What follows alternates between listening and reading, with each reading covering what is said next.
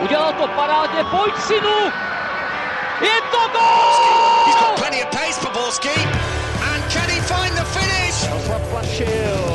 Ale neuvěřitelná záležitost! Teď to chtělo přijedat Karlovi do běhu. Teď to chtělo o chviličku dřív. Heinz.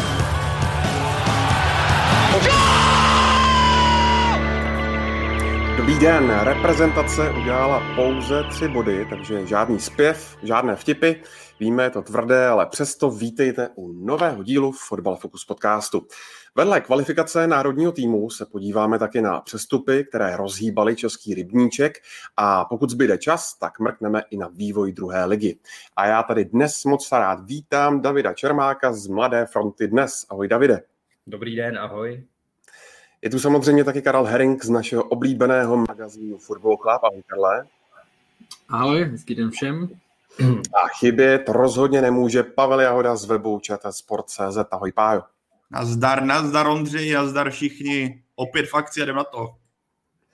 Je to tak, od mikrofonu zdraví Ondřej Nováček. Národák má za sebou dva zápasy kvalifikace bojů o Katar, zatímco Bělorusko doma národní tým porazil 1-0, tak v Belgii dostal výprask 0-3. A začneme rovnou ostrými dotazy z Twitteru. Pavle, eh, pan továrník se ptá, kdy si vytáhnete hlavu, eh, kdybych měl zůstat v intencích eh, dotazujícího, tak bych použil jadrnější výraz, ale řekneme z análního otvoru a uznáte, že Jaroslav Šilhavý na lavice nemá co dělat a dle něj reprezentaci neposouvá. Tak souhlasíš, anebo ne? V první řadě od té doby, co jsem přestal pořádně hrát, tak už si nedám nohy ani, teda hlavu ani ke kolenům. To jsem dřív zvládal, jak mám zkrácený šlachy. Takže hele, k análnímu otvoru už tu hlavu ani nedám, takže tahle možnost není, takže už nemám odkud, odkud vytahovat.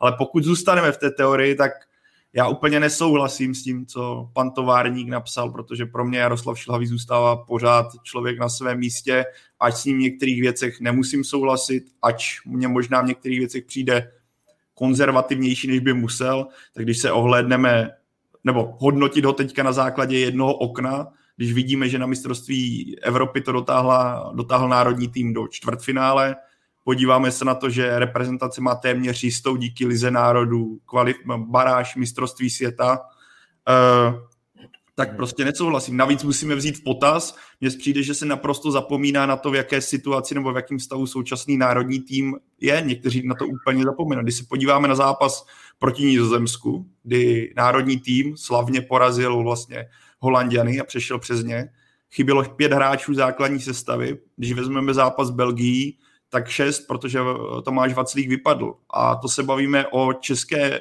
reprezentaci, nebavíme se o Anglii, kde ten výběr je obrovský, potenciálních hráčů, ale bavíme se o národním týmu, kde ten vzorek je skutečně malý navíc pod, eh, v bodě, kdy Slávě má x zraněných. Bavíme se tady dlouhodobě o tom, jak národní tým je vždycky vázaný k nějakému klubu domácí soutěže, na kterém to stojí. Dřív to byla Sparta, pak to byla Plzeň, teď je to Slávě. Víme, že Slávě na začátku sezóny rozhodně není v ideální formě, což se projevuje na, nebo respektive si myslím, že to mělo vliv na výkony reprezentace. Navíc kluci, na kterých to třeba stálo, nebo jsou důležitými postavami, tak jsou zranění a nebyli vůbec na tom srazu. Takže mně přijde, že prostě si to takový jako tady tohle okamžité odvolávání šilhavého po nepovedeném zápase nebo ne po tak dominantních výkonech je takové hodně zkratkovité a bez podívání se na ten kontext, který celou, celý národní tým v současnosti obklopuje. A ještě bych zmínil jedno jméno Patrik Šik. Bavili jsme se o tom, jak na mistrovství Evropy naprosto klíčová postava národního týmu a nejenom na mistrovství Evropy, když vám vypadne prostě nejlepší hráč reprezentace s tím, že ten množství potenciálních náhrad, co se útoku týče, není rozhodně velký a ta díra vznikla obrovská, tak eh, prostě to jsou pro mě všechno alibi, proč já bych jako řekl Jaroslav Šilhavý, proč bychom vůbec se měli bavit o tom, že by měl odejít. Si můžu uh, navázat na Pavla, tak zaprvé bych navrhoval, aby podobné typy dotazů, respektive tóny dotazů, aby jsme nezařazovali to, že jako se můžeme bavit o osobě, eh, o osobě eh, Jaroslava Šilavého je v pořádku, ale ne, ne, že prostě nám tam bude někdo zkazovat tady tohle. A jinak navážu, eh, jinak navážu, protože i takový dotaz se dá položit normálně, byť nejsem nějaká citlivka, ale tohle mi vadí. Navážu na Pavla. Jako samozřejmě nějaké věci dílčí, o nich budeme debatovat, o nich se debatovalo a tak dále, ale jako podívejme se na to, co zatím, zatím je za trenérem Šilhavým, to je postup to je postup na Euro 2020, to je úspěch v Lize národů, to je postup na čtvrt, do čtvrtfinále a tak dále. A ten, takže tam já nevidím jako jak, že, že, ne, že by tam nepatřil nebo že není mužem na, eh, na, svém, eh, na svém místě. A jako klíčová věc, to, co zmiňoval Pavel, jestliže vy musíte jako trenér reprezentace jako může hodně ten tým posunout, ale neumí, neumí dělat zázraky. Obecně. Všichni trenéři národních týmů to teď mají složité, protože nemají absolutně čas na trénování. Přijedou, druhý den už letí, pak je předzápasový trénink a hrajou zápasy a, a cestují a tohle a tamhle to. Nemá šanci se na cokoliv připravit. Všichni jsme viděli, jak je vymletý, jako myslím, vybitý ten, eh, ten eh, kádr pro tenhle. Neříkám, že nemohli hrát líp proti Belgii, určitě měli, přiznají to i hráči, ale je to prostě těch absencí, když jdete včera se mě někdo ptal z, z ciziny, protože viděl uh, Filipa Kašurát poprvé a říkám, no to je asi šestá varianta na stoperech, že jo, protože chybí Ondřej Čelucka, není Ondřej Kudela, nebyl David Zima, nebyl Jakub Brabec, byť neříkám, že výkonnost nebyl byl lepší, protože je v nějakém dlouhodobém útlumu, ale prostě pro Jaroslava Šilave to byl stoper, takže jdete s šestou variantou. Golman, eh, vůbec tím neházím eh, vinu na Jindřicha Staňka, jdete s pátou variantou a tak dále a tak dále. A když se podíváme na jaře tohoto roku po remíze 1-1 z Belgii jsme se bavili o tom, jak ten tým eh, jde nahoru, jak má potenciál, jak eh, může uspět na euro a tak dále. A bylo to, ale jako vraťme se do března letošního roku. Slávia v Laufu, jako hráči ze Slávie, šlapali, eh, šlapali v Laufu byli hráči West Hamu, Tomáš Souček, Vladimír Coufal. Tu remízu 1-1 jsme s okolností uhráli i bez Patrika Šika, který který tenkrát tam byl ten zápas, kdy eh, ani Vladimír Darida nesměli nastoupit, protože tam byly ty covidové, eh, ta covidová opatření. Jo. Takže jinak se tomu, jako on je dostane na pár dní, tak on musí opravdu eh, spolehat na to, s jakou formou ti hráči, hráči přijdou. Není Harry Potter, aby mávnul hůlkou a, a změnil všechno. Jo. Takže to jsou normální, to nejsou výmluvy, k, těm, k tomu zápasu se budeme dostávat, jo. ale to jako proč tam třeba co nefungovalo. Ale to nejsou jako výmluvy, to jsou objektivní prostě fakta. Každou zemi našeho ražení by absence pěti, eh, já nemám rád, když někdo řekne, chybělo 21 hráčů, no jich nechybělo, protože by se tam někteří hráči už tam dva roky třeba nebyli, nebo tohle. No. Ale eh, prostě každou zemi našeho eh, ražení by tak zásadní absence oslabily taky. Davide, druhá taková ostřejší otázka.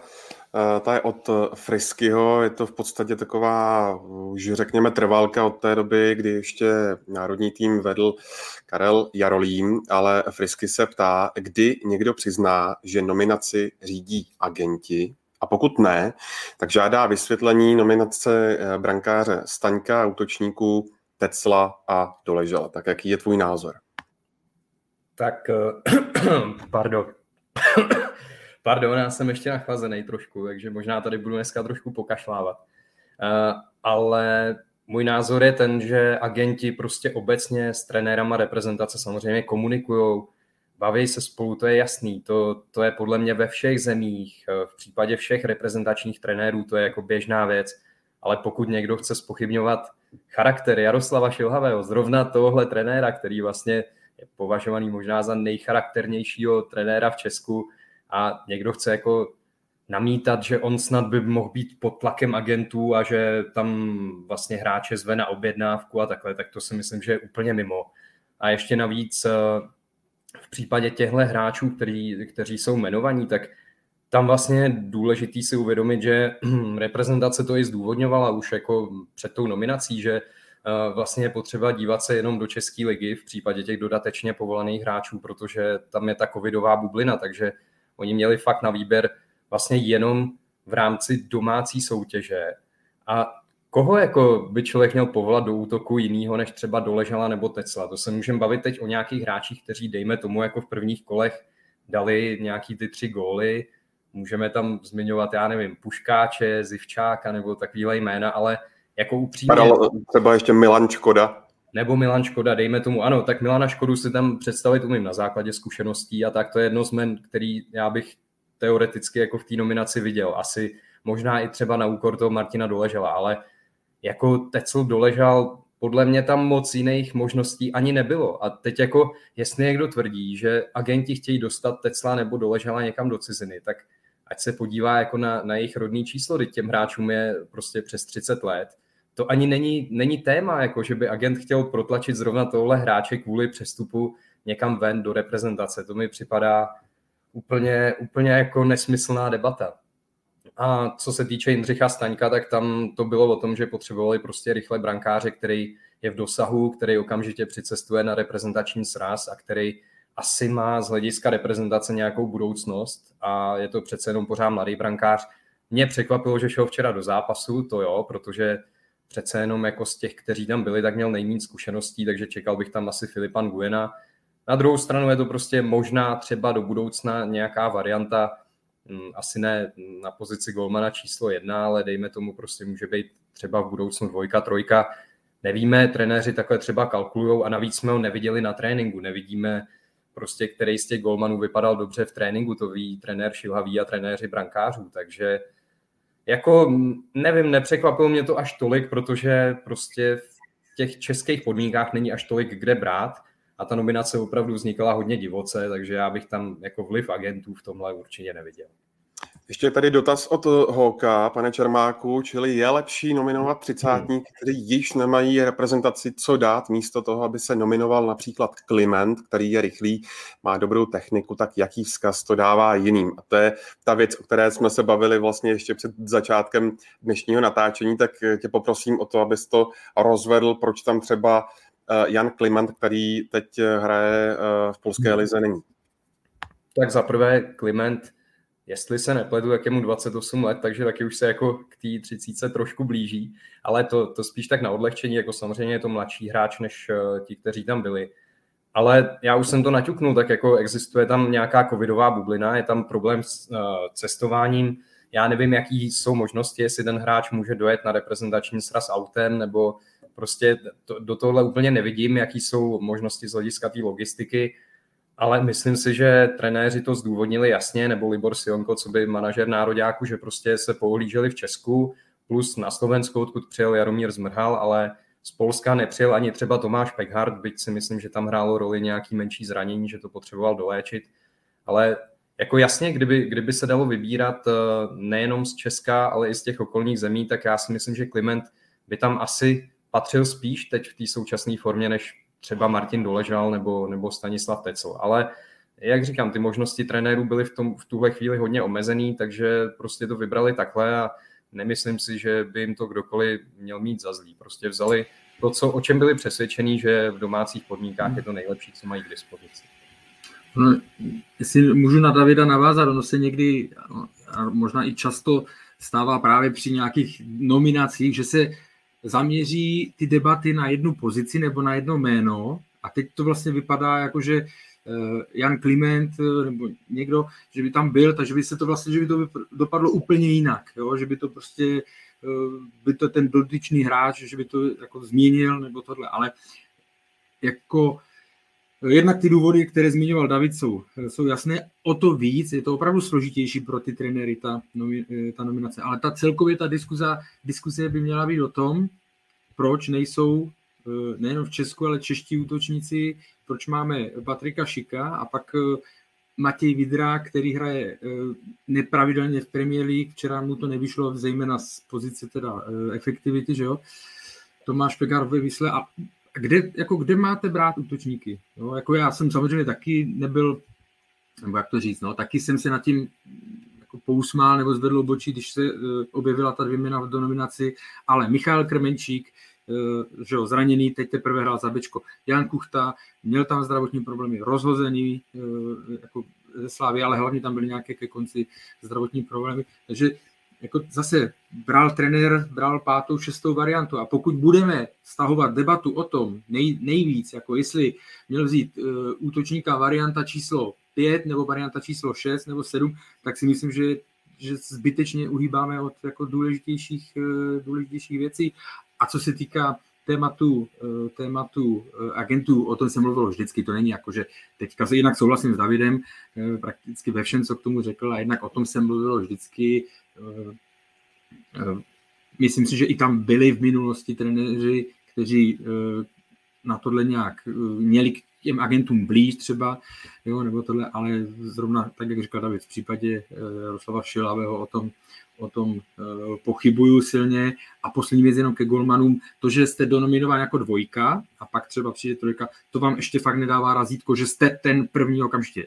Dává to větší pravděpodobnost, je to, zní to i logicky, ale my zase nevíme, jestli ve chvíli, kdy se rozhodovalo mezi dvojkou a trojkou, nebo koho povolají jako uh, druhýho, tak, tak v tu, my jestli to bylo úplně natěsno a rozhodli se pro Filipa Nguena, protože pravidelně chytal, a u Jindřicha Staňka nevěděli, jak na tom bude pozranění, ale tam může přece být asi zásadní ten týden nebo ty tréninky, kde my jsme nebyli, kde my jsme je neviděli. Nikdo z nás, kromě toho realizačního týmu. A pokud Jindřich Staněk vypadal uh, jistěji, lépe na tréninku, tak, uh, tak, dostal, tak dostal přednost. Já bych, Karle, možná našel důvod mnohem větší než tréninky a to, a to by přijde zařazení Filipa Kaši do stoperské dvojce. Využil bych k tomu i to, co říkal trenér Trpišovský ze Slávě, když se bavil o stoperech a brankáři, kdy on říká, hele, pro nás pozice stoperů a brankářů to jsou místa, kde ti hráči si zvykají úplně nejdéle. Je to samozřejmě odbočení od reprezentace, ale něco to ukazuje. Máš tam jistý automatizmy, kde si ty hráči zvykají na to, jak by to mělo fungovat. A ty máš na stoperském dů stopera z Plzně, jsou si daleko blíž, znají se, ví, kam si budou nabíhat, ví, jak budou reagovat. Daleko víc Filip Kašel s Jindřichem Staňkem než Filip Kaša s Filipem Guenem, kteří spolu nikdy nehráli. Pro mě je to naprosto vlastně pochopitelné, že pokud trenér Šilhavý nevidí mezi Guenem a Staňkem, a což já třeba taky rozhodně jako nevidím jako obří díru, co se kvality týče, tak je za mě naopak naprosto logické, že nastoupil Jindřich Staněk a máš tam tu vazbu Staněk Kaša, než bys tam dal Filipa Guena, který nemá z té obrany vazbu na jediného hráče.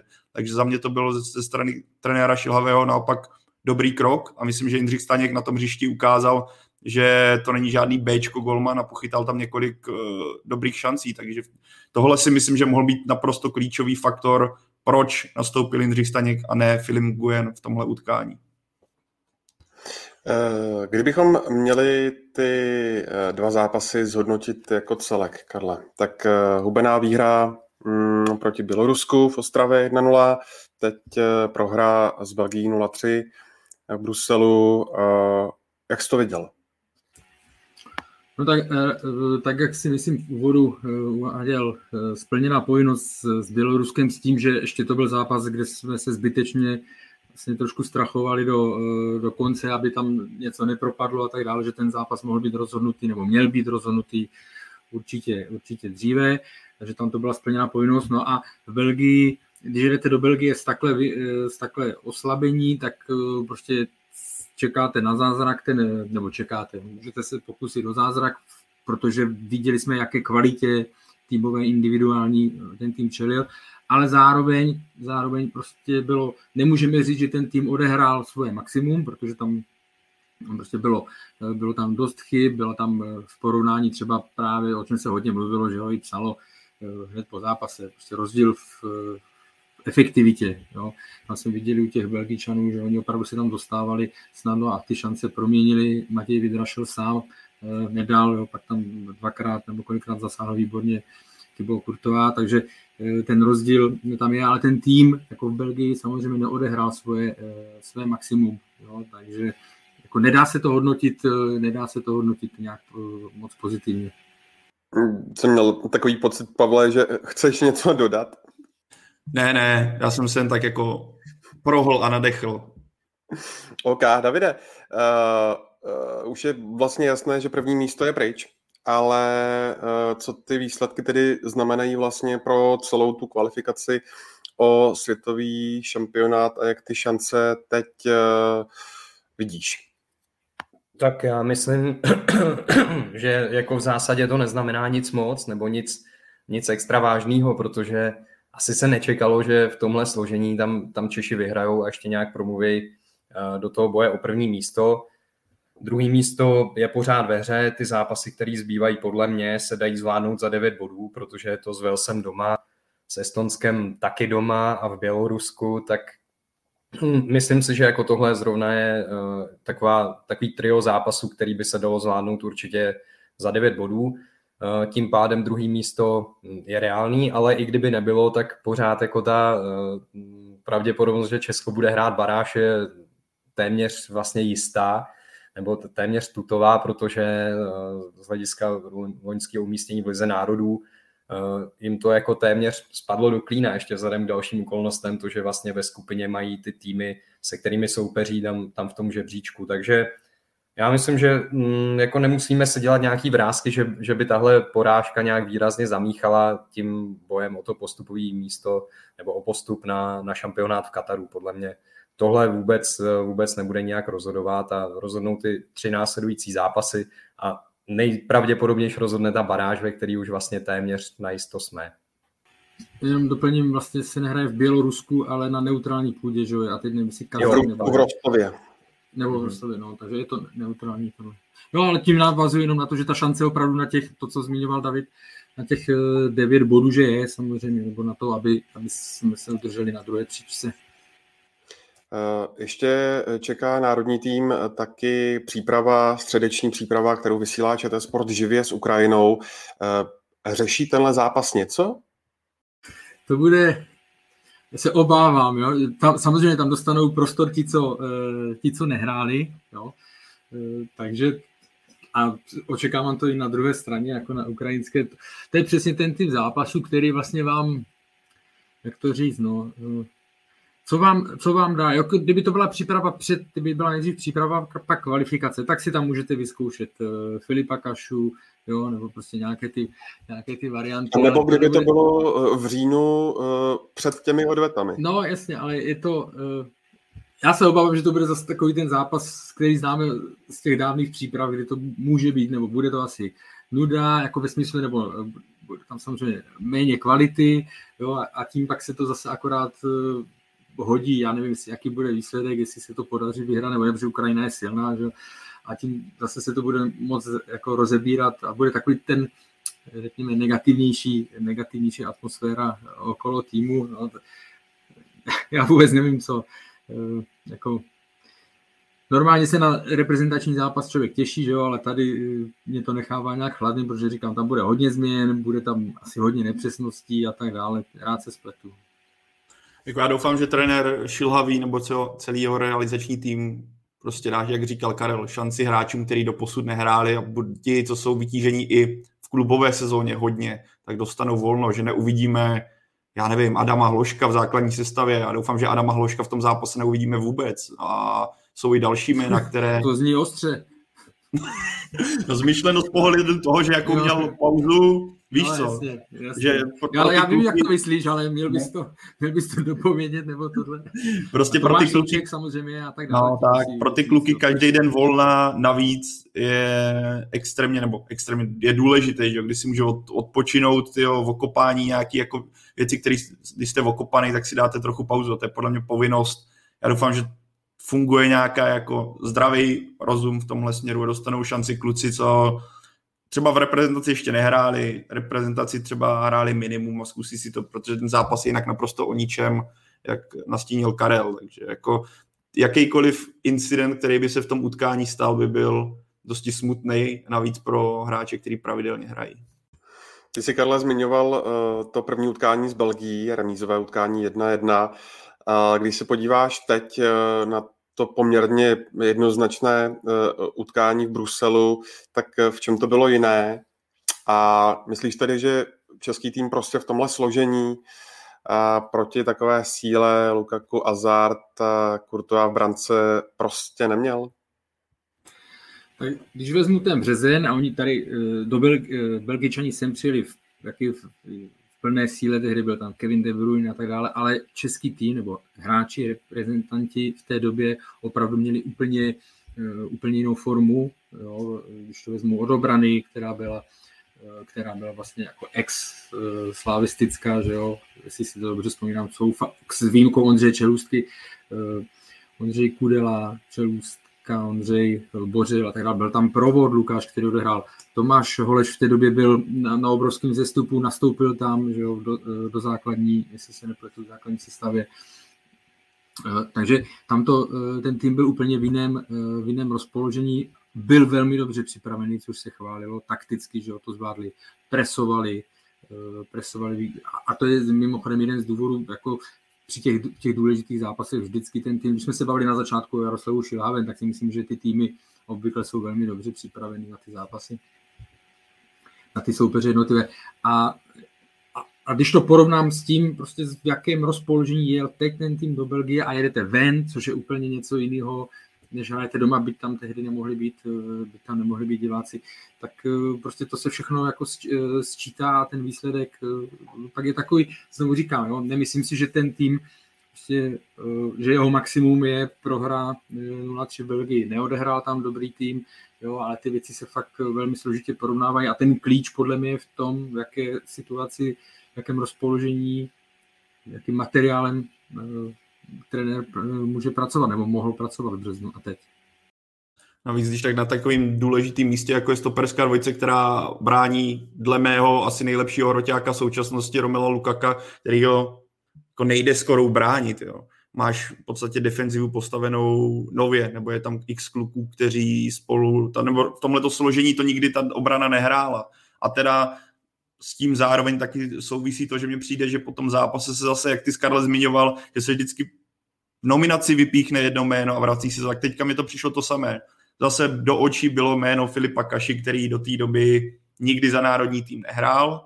Byl, z mýho pohledu je nepochopitelné v tomhle směru, že pokud Filip Kašam byl v plánu, že naskočí do zápasu s Belgií, proč neodehrál zápas s Běloruskem, aby si ta obrana aspoň aspoň v tom jednom zápase zahrála spolu, ať by nebyla tak vytížená, ale prostě by si zahrála spolu ti kluci, by si mohli zkusit v tom zápasovém tempu, jaký je to hrát vedle sebe.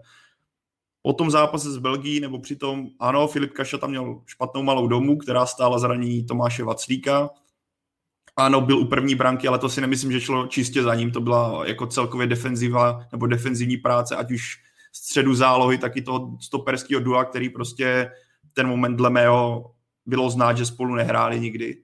A tomhle já třeba vidím, jako kdybych měl vypíchnout nějakou chybu, tak hlavní to, že spolu nehrál Filip Kašan, že si neskusil to bylo Rusko, ale rozhodně, jak eh, bylo hodně ohlasu na sociálních sítích, zejména na adres kritika na stranu Filipa Kaši mi to přišlo. Mýho pohledu je neadekvátní, protože tohle nebylo o něm, to nebylo o problémech Filipa Kaši, ale viděli jsme kolikrát za středem zálohy vznikla obrovská díra. Že? Tohle byly prostě nesehranost a řekl bych i neforma některých hráčů, na kterou jsme byli zvyklí uh, z dřívějška, tak nepodali ten 100% výkon, který byli schopní předvádět v předchozích zápasech. Já myslím, že ještě jako je dobrý zmínit jednu věc. My jsme se tady bavili o tom, že Belgičani na rozdíl od nás vlastně mají kam sáhnout, že i kdyby je třeba potkalo něco takového, tak možná postaví tým, který bude obdobně nebo jenom třeba o málo slabší než, eh, než ten, který nastoupil včera. Ale my bychom se jako měli ptát, proč to tak je, protože Belgie má, jestli se nepletu, 11 milionů obyvatel, Česko má 10 milionů obyvatel, takže jsme srovnatelný země, co se týče to, eh, toho podhoubí fotbalového. Ale je otázka, jako proč teda my nemáme kam sáhnout. Já si myslím, že ty důvody se najdou třeba v tom, že Belgie má jako tu základnu mnohem rozmanitější, že má plno hráčů, kteří mají kořeny v Africe nebo třeba v arabském světě. Jo. Je to, tam, tam vidím, jako, že ti hráči mají úplně odlišnou typologii a takovýhle typy my tady třeba u nás nenajdeme. Ale základní věc je, že oni s nima umějí pracovat, že oni prostě v roce 2000 tam něco změnili, viděli, že ten fotbal je v úplný krizi a nastavili všechno úplně od znova, na novo. Jede se tam prostě podle nějakého systému, který všichni dodržují a s těma hráčema dobře pracují. Takže myslím, že v tomhle jako Česko je pozadu. Neříkám, že se tady nic nedělá, teď už v poslední době, jako, nebo posledních, dejme tomu, pět let už eh, se na tomhle všem pracuje, ale ta propast tam pořád je a ještě to nějakou dobu potrvá, než to doženeme. No, já jsem rád, že na to navázal, protože to jsem se snažil jako zmínit, že to je ten základní bod, ne jestli teď se doležel nebo Kliment, ale to, proč nemáme vlastně, podíváme se po Evropě a nemáme tam koho, eh, jako, koho dát. Jo. A to, to, co jsi říkal ty, eh, Davide, to je pravda, s, s tou Belgií jednoznačně, i, i souhlasím s tou uh, pestrostí těch hráčů, a tak prostě my jsme uzavřená společnost nebo naše země, dobrý to asi nezměníme, to, co se dá změnit, je uh, ten přístup a, a vlastně ta výchova hráčů, to už nějaká obměna jako v tom, jaké typy hráčů jsou vychovávané, taky proběhla, je to vidět už na těch mladších ročnících od, řekněme, od 0, 1 a výš, jo? ale to jsou všechno věci, které si to bude ještě nějakou dobu trvat, jo? protože jestli my zmíníme, nebo David zmínil začátek 21. století, belgická změna a tak dále, tak oni taky nezačali v uvozovkách použít to kliše sklízet ovoce jo, za 6 let, to prostě přišlo až mnohem nebo to přišlo později, jo, jako o, o, dvojnásobek vlastně toho času, 2012, nebo já teď to začalo uh, prostě jít nahoru prudce, jo, takže ten, ten základní problém opravdu je v tom, že eh, koho on si mohl vybrat, eh, že, na, že neměl na výběr trenér. No. Teďka u stopera se vrátím Filip Kaša, taky jsem to zmiňoval. Pět hráčů před ním je minimálně, že? takže nastoupí hráč, který který vlastně eh, za normální situace by ještě v téhle chvíli v reprezentaci nehrál. No. A jestli, já jenom eh, přemýšlím, tak budu nahlas uvažovat. Eh, Pavel říkal, že si to měl vyzkoušet proti Bělorusku. A nevím, jestli kvalifikační zápas, já vím, jak to myslíš, a nevím, jestli je ale kvalifikační zápas na zkoušení, navíc proto, že ty tři body s Běloruskem, ty byly, jako řekněme, zásadnější pro pořadí v tabulce, než případný bod, eh, než případný bod nevím, z Belgie, nebo, nebo jak to nazvat. Jo? Že, že chci říct, že eh, kvalifikační zápas nemůžu brát, nebo neměl bych brát jako šanci, šanci na, eh, na zkoušení, jo? nebo jak to nazvat. No. Já ti rozumím, no ale v tom případě potom nerozumím tomu, proč se ta stoperská dvojice změnila, ať Tomáš Holeš není stoperem, že jo, čistokrevný. Jasný, já si myslím, že i samozřejmě i s Filipem Kašou bychom eh, by český tým eh, Bělorusko eh, porazil, jo, že tam to není, že, že to nebylo tak obrovské riziko ho tam nasadit. Jako rozumím tomu, spíš jenom si říkám tomu, jako že zkoušení nebo, nebo neskoušení. No. Tak podívej se, i ve Slávii věřili, že Tomáš Holeš naváže na to, co se mu povedlo na jaře, to znamená ten přerod nebo ten záskok na stoperu, jo, taky e, to podle plánu pak nešlo v kvalifikaci Evropy, to znamená, tak, taky se tam potom e, tam posouvalo, jo, ten Ener Šilhavý e, to zkusil, no, jako je to jeden z tahů opravdu, který, o kterém se dá říct, že, že se tolik nepovedlo. Ale zase znovu říkám, jako pro mě kvalifikační zápasy nejsou o tom, o, o sehrávání ten eh, reprezentační sraz vlastně tak nějak otevřela zpráva, že když jsme u těch stoperů, tak eh, David Zima uh, míří do FC Turín, kde se následně upsal na čtyři roky. Tak mě zajímá, Karle, i třeba s přihlednutím k tomu, co jsem četl v rozhovoru Dušena Ohrina staršího pro seznam zprávy, který říkal, že kdyby eh, se to stalo za něj, tak by zimu do reprezentace už nepovolal. Eh, jestli to v tom týmu nezanechalo hmm, nějaký divný, divný odér. Na druhou stranu asi víme, že pokud by zima uvolněn nebyl, takže by to asi nedopadlo.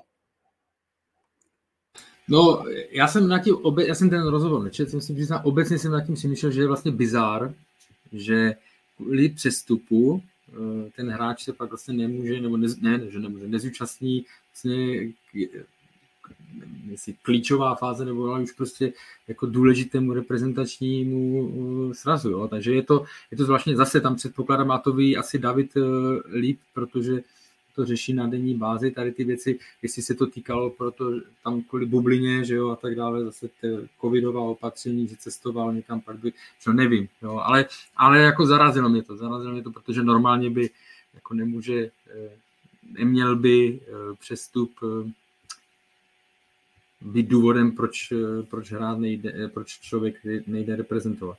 Ale jestli možná mě David doplní nebo Pavel. No, nedoplním asi. Přiznám se, že taky, taky tuhle informaci nemám. Takže taky mě to překvapilo. Je to zvláštní, ale zrovna na tohle téma jsem s nikým hovor nevedl v poslední době, takže, takže nevím.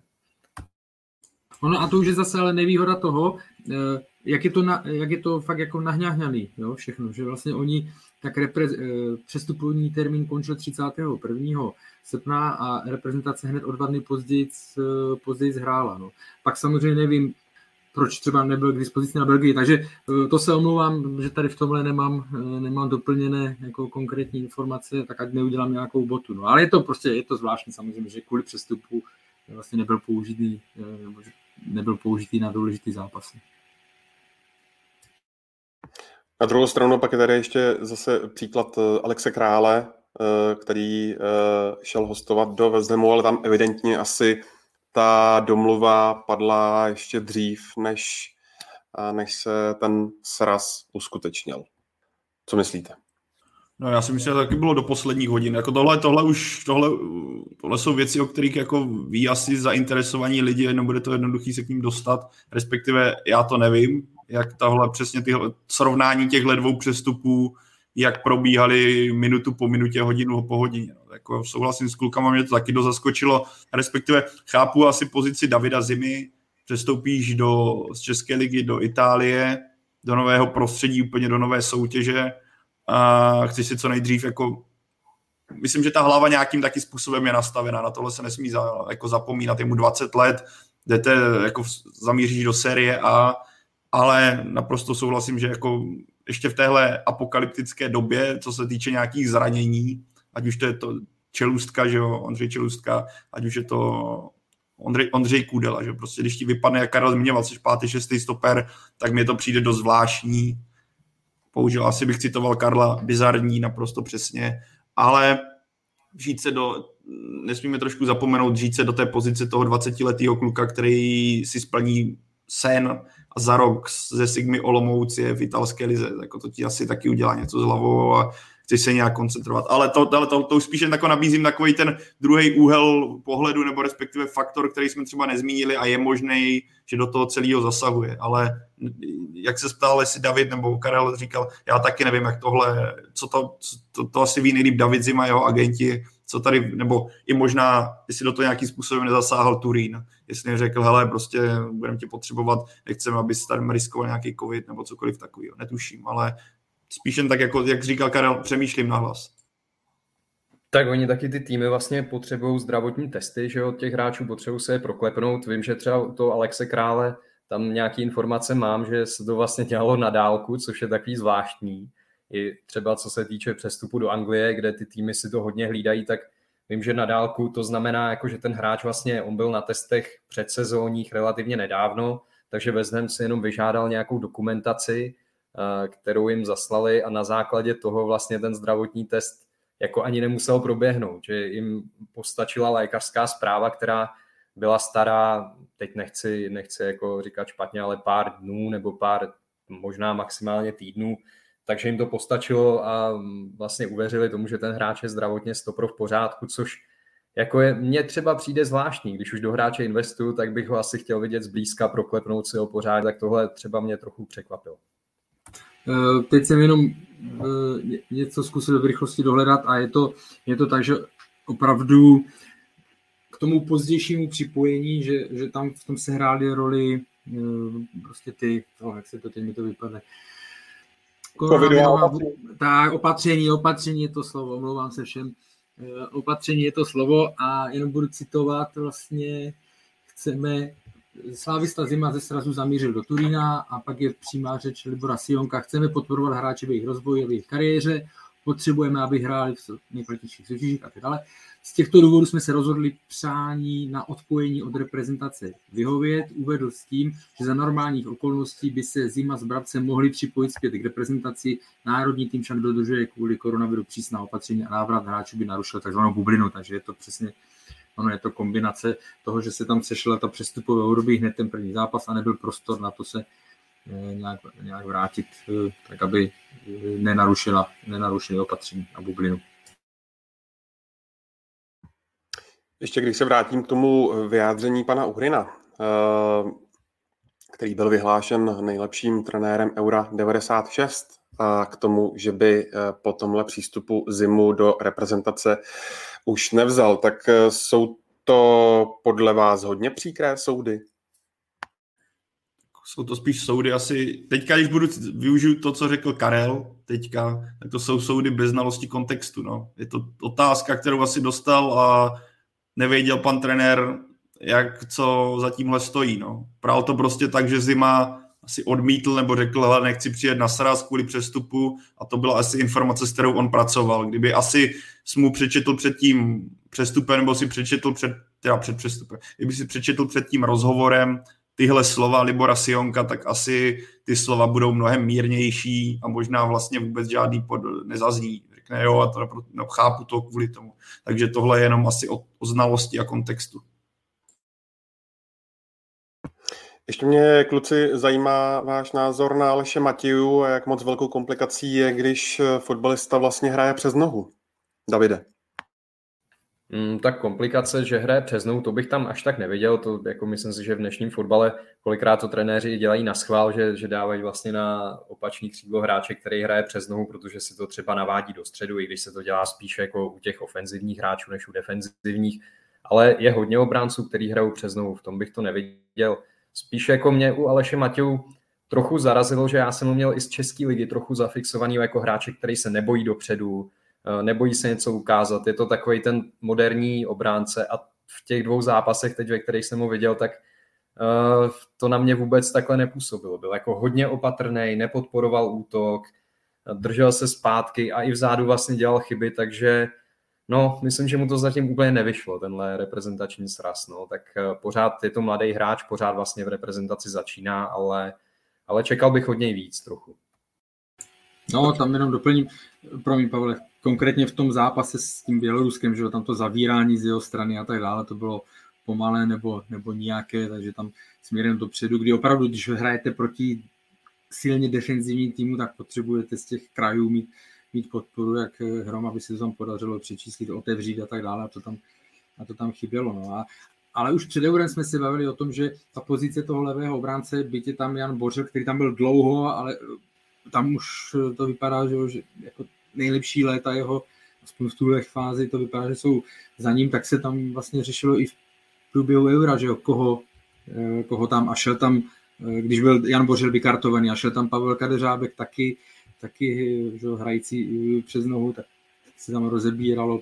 Takže t- už i to, že tam ten eh, Aleš Matějů nešel, jako, že ho trenér nepostavil, tak to svědčí o, řekněme, o jeho postavení v tom národním týmu, jak ho trenér vnímá, že ho nevnímá jako klasickou, jako klasickou dvojku. Jo.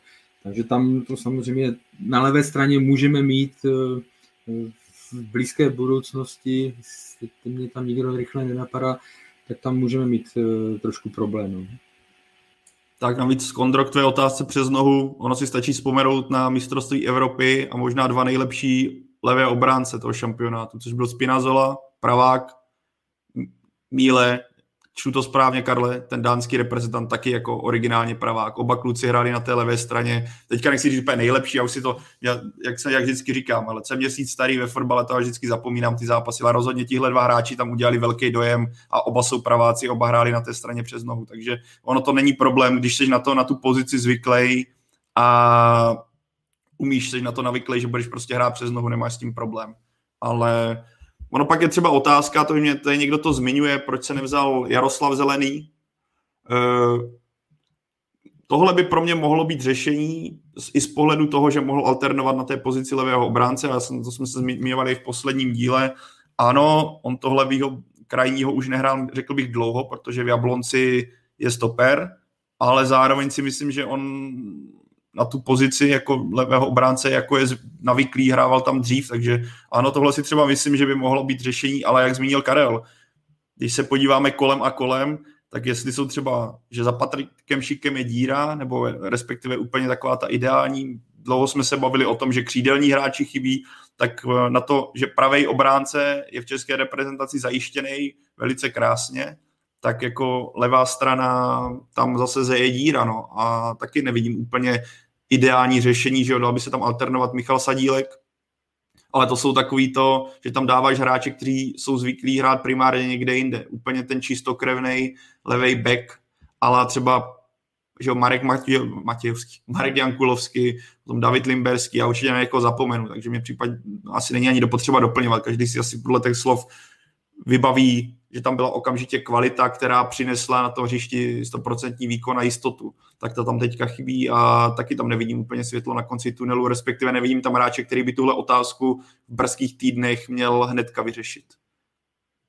Můžeme se možná bavit o Polidarovi výhledově, že jo, ale to uvidíme, jak se bude vyvíjet jeho situace ve Spartě. Teďka podává podle mě velice solidní výkony. Když se udrží v téhle formě a udrží si jako ten standard a bude se posouvat, tak tohle by třeba mohla být jako výhledově uh, alternativa na tohle místo. Proč ne?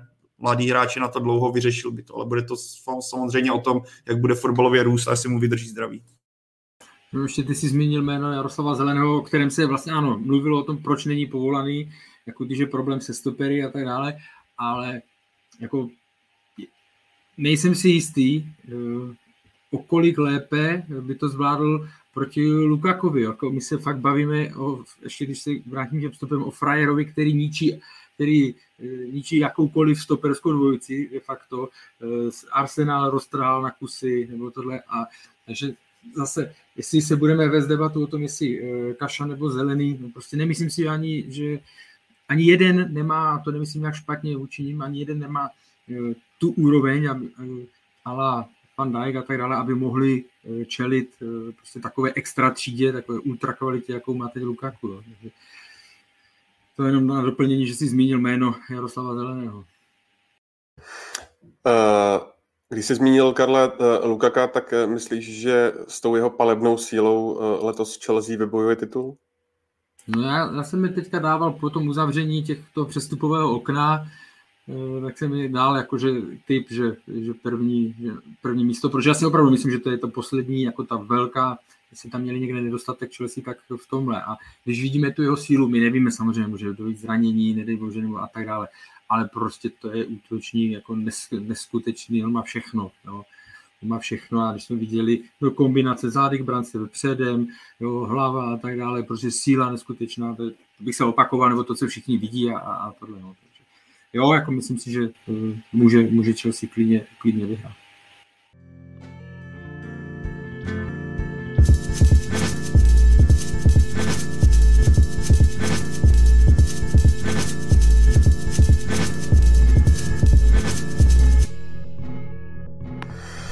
Dobrá, pojďme se ohlédnout teď za těmi z českého pohledu nejzajímavějšími přestupy, které se po posledním ligovém kole udály. A začneme u lídra tabulky ze Sparty. Na letnou totiž dorazil na hostování z italského Sassuola slovenský křídelník Lukáš Haraslín. Tak je to, Davide, podle tebe eh, dobrý příchod? Potřebovala ho Sparta? No tak eh, záleží to na tom, eh, co s ním Sparta zamýšlí. Jestli ho bere jako hráče do základní sestavy nebo na rozšíření kádru. Já teda mám u něj jako otazník zatím velký, protože za poslední rok a půl, jak jsem koukal, tak byl jenom asi šestkrát v základní sestavě. Strašně málo toho odehrál v letošním roce. To už myslím byly vyloženě jen takový štěky, že snad ani jednou neodehrál víc než 45 minut. Bavíme se teda o, o italské lize. A ta konkurence ve Spartě na křídle je docela velká. Máte tam Peška, Carlsona, Adam Ložek včera vlastně ukázal, že, že na křídle zvládne odehrát taky velice dobrý zápas i na vysoký úrovni, takže i tam ho teoreticky jako může trenér Vrba využít, i když Sparta s ním počítá na hrot. Uh, takže jako Haraslín určitě je to dobrý hráč, zajímavý na, na rozšíření kádru, fajn, ale je tam z mého pohledu hodně otazníků. Já taky nevím, jestli ho Sparta nebere jako možnou alternativu třeba na místo levého obránce, kde má problémy, ale zase z toho rozhovoru s ním, eh, z toho úvodního mi to tak nevyznělo, protože tam říkal, že je ofenzivní hráč, že ho baví dávat góly, že to chce ukázat ve Spartě, takže spíš to vidím, že ho berou eh, jako posilu na křídlo. A tam hm, nevidím to tak, že by rovnou jako skočil do základní sestavy. Je možný, že po nějakém rozkoukání třeba najde uplatnění, ale jak jsem říkal na začátku, mám, mám u toho otazníku tohle příchodu.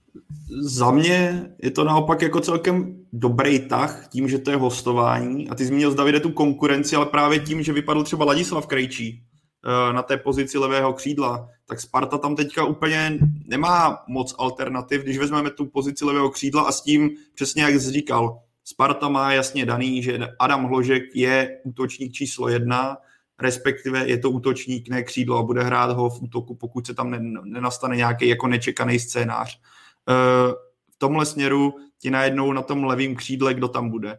Je, je tam teďka Jakub Pešek, Eh, který může hrát i na druhé straně, ale pak tam už máš poměrně jako výraznou díru. Martin Minčev mě zatím jako nepřesvědčil, že by Spartě měl okamžitě pomoci. A v tomhle směru si myslím, že Haraslín může být skvělým asi zatím střídajícím hráčem, navíc tím, že on je pravák, tak taky si myslím, že dokáže alternovat na obou těch stranách, i když on preferuje tu levou. Takže v mým, z mýho pohledu Nevím, jak bude hrát, může to samozřejmě dopadnout fiaskem a může to být nepovedený tah, ale z tohohle pohledu mě se zatím zdá, že ze strany Sparty je to pro celkem nebo dobrý tah, který může být uh, ziskem než spíš ztrátou. Navíc tou kvalitou, kterou on má, že on, uh, určitě to není žádný B, který by mělo někde se pohybovat na straně jako třetí, čtvrtý křídlo. Já si myslím, že on, pokud se dostane do formy, tak může tvrdě atakovat uh, výše zmíněné co se týče základní sestavy. Jo, jako určitě já to neberu tak, že by to byl špatný hráč, to v žádném případě, je to reprezentant, hrál v sérii A, takže určitě kvalitu má velkou, ale eh, mě tam prostě u něj zaráží jako ta, ta velká nerozehranost, že opravdu za poslední půl rok jako odehrát šest zá, eh, roka půl odehrát šest zápasů v základní sestavě je fakt málo a když si to vezmu od ledna, tak eh, opravdu tam měl plno startů, který, jak jsem viděl, byly po 10-15 minutách a ono to potrvá, než se do toho dostane, tak, eh, tak to potrvá a aby se do toho dostal, tak by potřeboval hrát právě v základní sestavě. Ne tam chodit jenom na těch 10-15 minut, tím se do toho zpátky nedostane. Takže uh, jako z tohohle pohledu tam vidím problém. Jinak uh, možná, když by třeba přišel ještě před začátkem přípravy a trenéři ho ještě otestovali v přípravě, on měl šanci jako se s tím týmem trošku zžít, tak by to bylo taky něco jiného. Ale takhle je to takový last minute nákup, který nebo nákup příchod, který uh, může vít a nemusí. Byla tam kluci ještě nějaká další jména v souvislosti se Spartou? Skloňovalo se například Velko Nikolič, záložník eh, z Červené zvezdy, nebo Jaroslav Zelený z Jablonce, tam to nedopadlo. Eh, víte něco bližšího?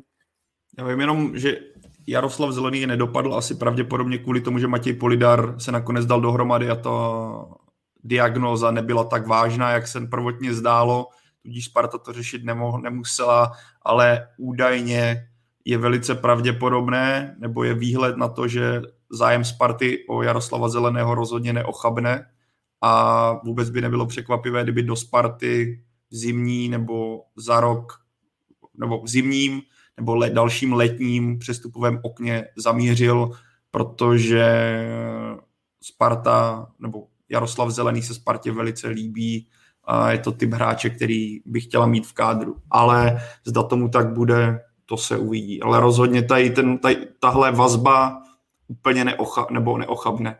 Uh, nejde k ledu. Ještě si myslím, že výhledově tam nějaký pohyb může být a otočí se takový ten scénář, kdy Slávě kupovala hráče z party bývalé, tak tohle může být ten jako protichod nebo protipol. Uvidíme.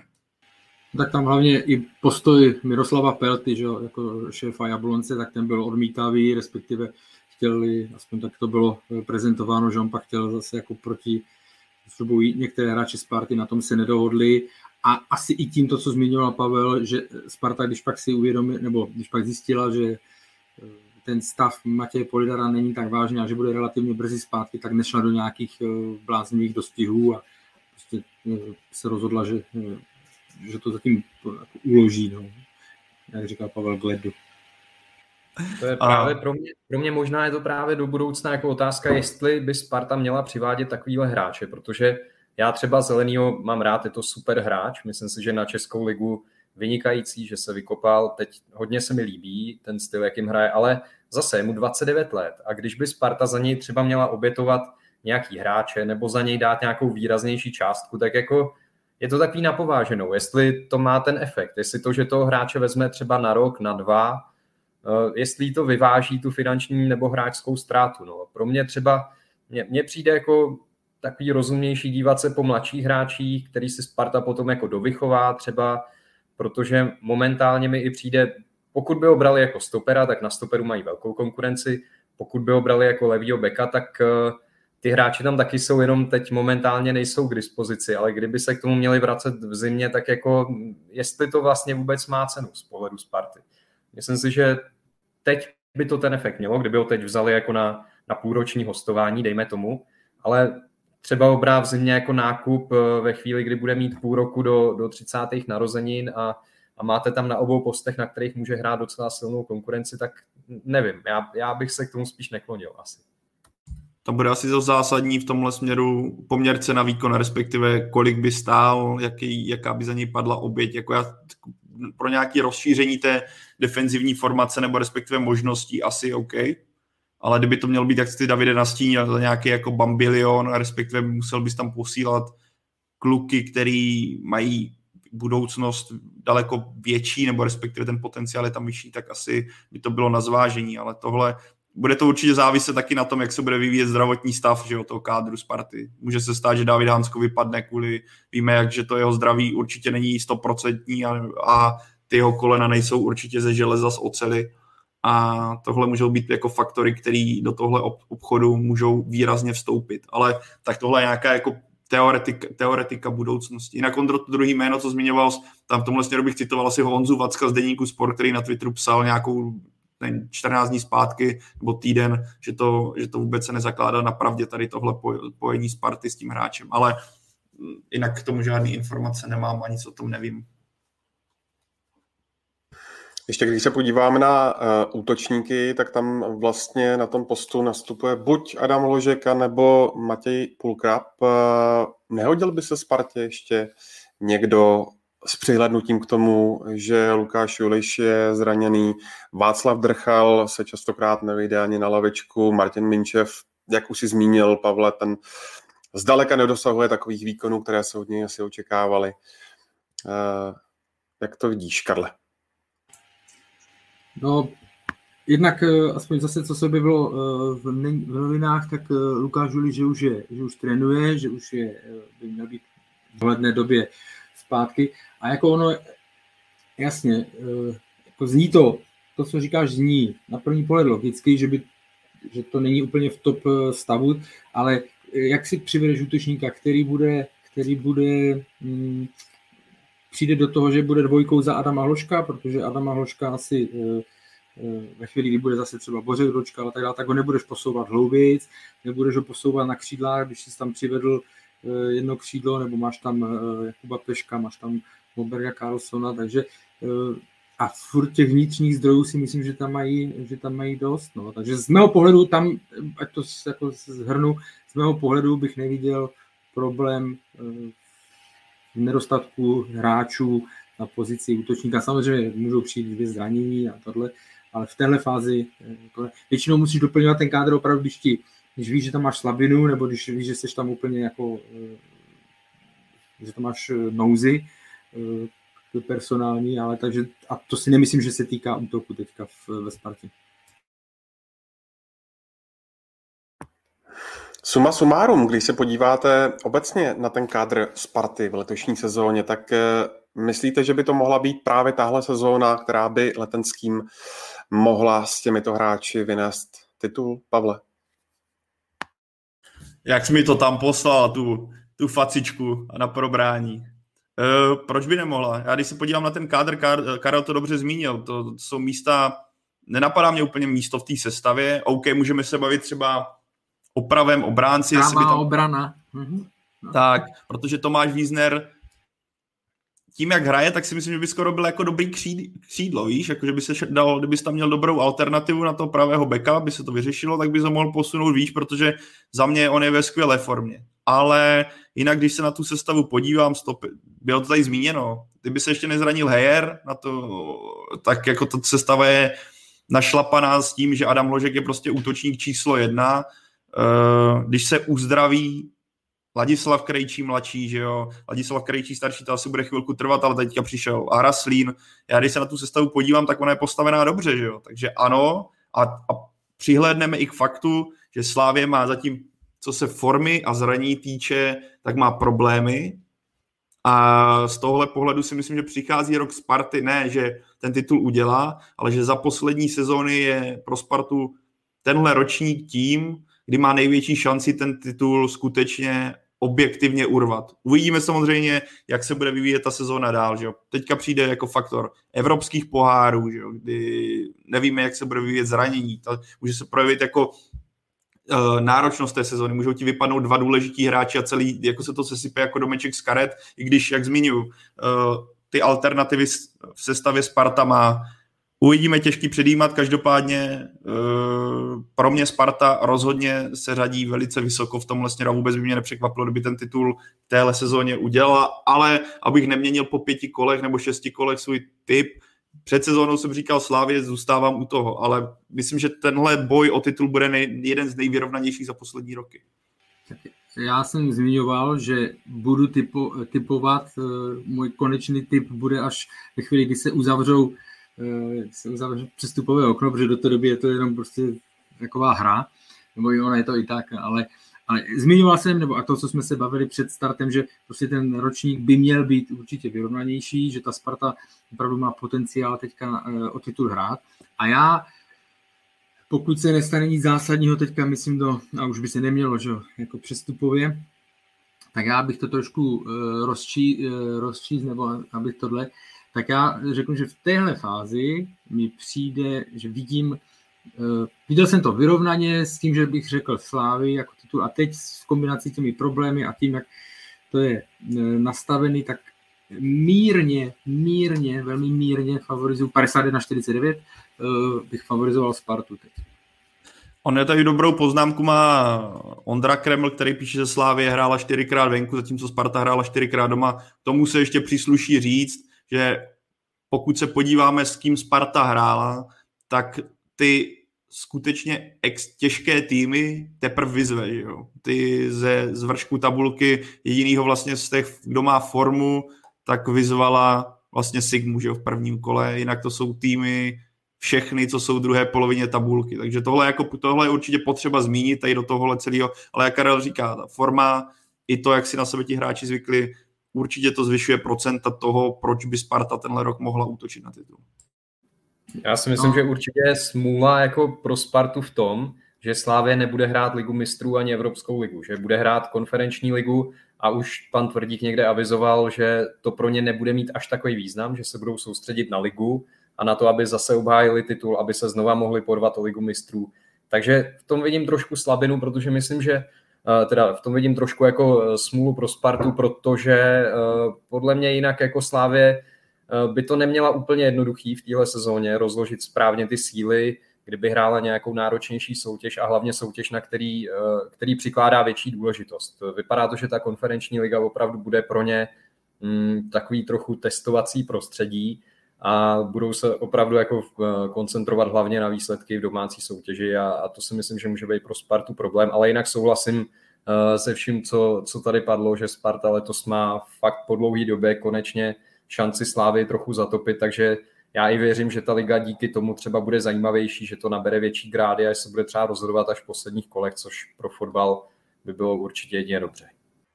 V rámci Sparty je strašně důležité také zmínit jedno jméno a tím je Jakub Pešek. Hodnotíte ho jako eh, nejpovedenější ligovou posilu eh, léta, když se podíváte na tu jeho statistiku z šesti ligových zápasů, tři góly, důležitý gól proti Rapidu Vídeň a to, jakým způsobem se na, na trávníku projevuje, jak je rychlý, hrál teď v reprezentaci. Davide.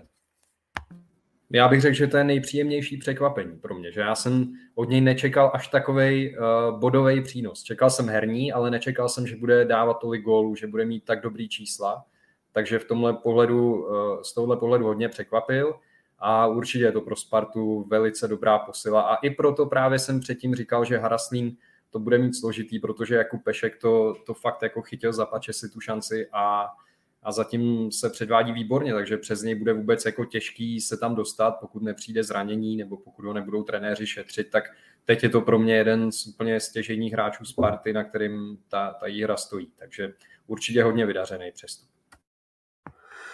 No a když bys, Pavle, měl porovnat uh, třeba jeho a Serjana Plavšiče a jeho přestup uh, uh, do Slávě, tak jaká slova bys zvolil?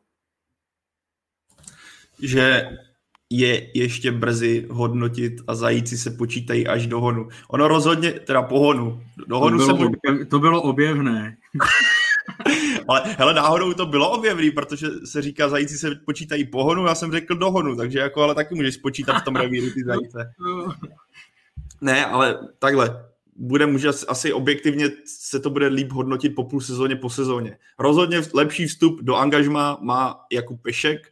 Myslím, že fanoušci Sparty jsou z toho nadšení a myslím, že jim to dělá radost v rámci té jako dohody, která nastala, kdy Srdian Plavšič, který měl pod Pavlem Vrbou výborný vstup do toho angažma, se zasekl, naopak ta alternativa, která přišla, Jakub Pešek, má fantastický vstup, jak zmiňoval David, taky jsem z něho mile překvapený. Ale pořád bych nějakými soudy o tom, že Srdžan Pavšič je zapomenut nebo respektive uh, bude mnohem horším přestupem. Ještě by v klidu počkal a po roce se můžeme jako fakt hodnotit, jak to děláme u trenéru, taky ne, neodstřelíš trenéra, nebo doufám, že to tak lidi, že ho dáváš mu nějaký čas. Já to dávám i v tomhle přestupu. Já si pořád myslím, že kdybys postavil Srdžana Plavšiče a Jakuba Peška vedle sebe, výmul z těch systému, tak si myslím, že Srdžan Plavšič je o něco lepší hráč komplexně, ale to je můj pohled. Ale uvidíme, uvidíme. Ale je to, je to tenký let, Karle, já vím, no. Ale já si jako ne. myslím, že... No pojď. Ne, já nebudu hodnotit eh, Plavšiče a jeho působení ve Slávi, to máš pravdu, že je to eh, zatím krátké, ale já, já z mého pohledu, a bavili jsme se i o tom na jaře, eh, když se to začalo řešit, že odejde do Slávie a, a že prostě tohle, tak samozřejmě pro Slávisty to byl takový jako dobrý další píchanec do do Sparty, jo, ale já jsem se o tom bavil i s lidma, eh, s pár lidma ze Sparty. A říkám, proč vy neuděláte jednu věc, proč neuděláte nějaké prohlášení nebo v rámci nějaké tiskovky a neřeknete, eh, končí ta éra těch drahých, eh, drahých platů, už jsme mu nechtěli dát takové platy. Navíc jsme si uh, prostě udělali cena, poměr výkon, že se nám nevyplatí. Uh, jeho statistiky nebyly tak uh, působivé, očekávali jsme od něj víc, nebo vždycky udržel akorát formu třeba 2-3 měsíce, pak zase čtvrt roku se o něm nevědělo, protože to jsou věci, které opravdu, já jsem z něho nikdy jako nějak moc unešený nebyl, Neřík, nebudu tvrdit, že jsem si myslel, že bude mít Jakub Pešek 3 plus 1, jo, mimochodem má 3 plus 1 a jsme v září, Jan Plavšič měl 2 plus 4 v minulé sezóně, jo, za celou sezónu. Takže uh, tam jsem to já spíš jako uh, nedokázal jsem říct, možná se opravdu bude pak perfektní pro, pro Slávy, že se rozehraje, ale nebál jsem se toho, tak to řeknu, nebál jsem se toho, že by to bylo pro Spartu jako nějak nezalepitelná díra. Jo? Naopak, tam si jenom spíš myslím, že Sparta fakt to mohla uh, s mnohem větší jako grácí uh, vykomunikovat, že prostě ne takhle my už chceme, a že, že by to ti fanoušci uh, přijali. Už nechceme přeplácet, už nechceme dávat obrovské platy. Myslíme si, že tenhle plat je adekvátní, on ho nepřijal. Prostě on za nás neodváděl takové, takové výkony, bylo to kolísavé, nebylo to tak produktivní a hotovo. Jo. Jestli se třeba podaří Slávy ho probudit ale my, jako ze pohledu Sparty jsem si byl, nebo nebudu říkat téměř jistý, ale jsem byl přesvědčený, že to nebude nějaká rána a zatím se ukazuje jako ztráta a zatím se ukazuje, že to tak není. Skutečně. Abychom zůstali v té tabulkové aktuální hierarchii, tak eh, jako druhá je teď z 15 body Plzeň a mm, z Plzně vlastně odešel pouze Jakub Brabec eh, na přestup eh, do řeckého Arisu Soluň.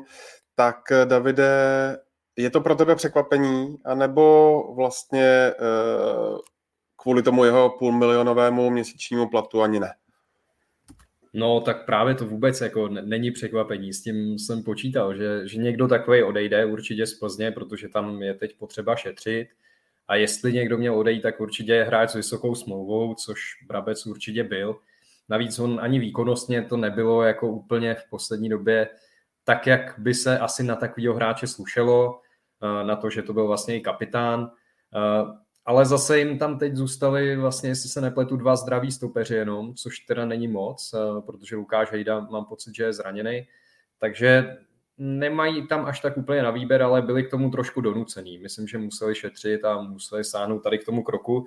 Eh, mě spíš jako překvapila nová smlouva pro Pavla Buchu. Tam jsem čekal, že to bude hráč, který spíš bude jako taky směřovat k odchodu postupně, že bude cílit někam výš, ale asi to vypadá, že, že klub i hráči to vyhodnotili, takže ještě podepíšou novou smlouvu a ještě půjdou dál nějakou společnou cestou, než, než třeba se povede Buchu nějak eh, výrazně speněžit a asi o něj teď třeba nebyl až takový zájem, protože měl taky možná trochu, trochu slabší období.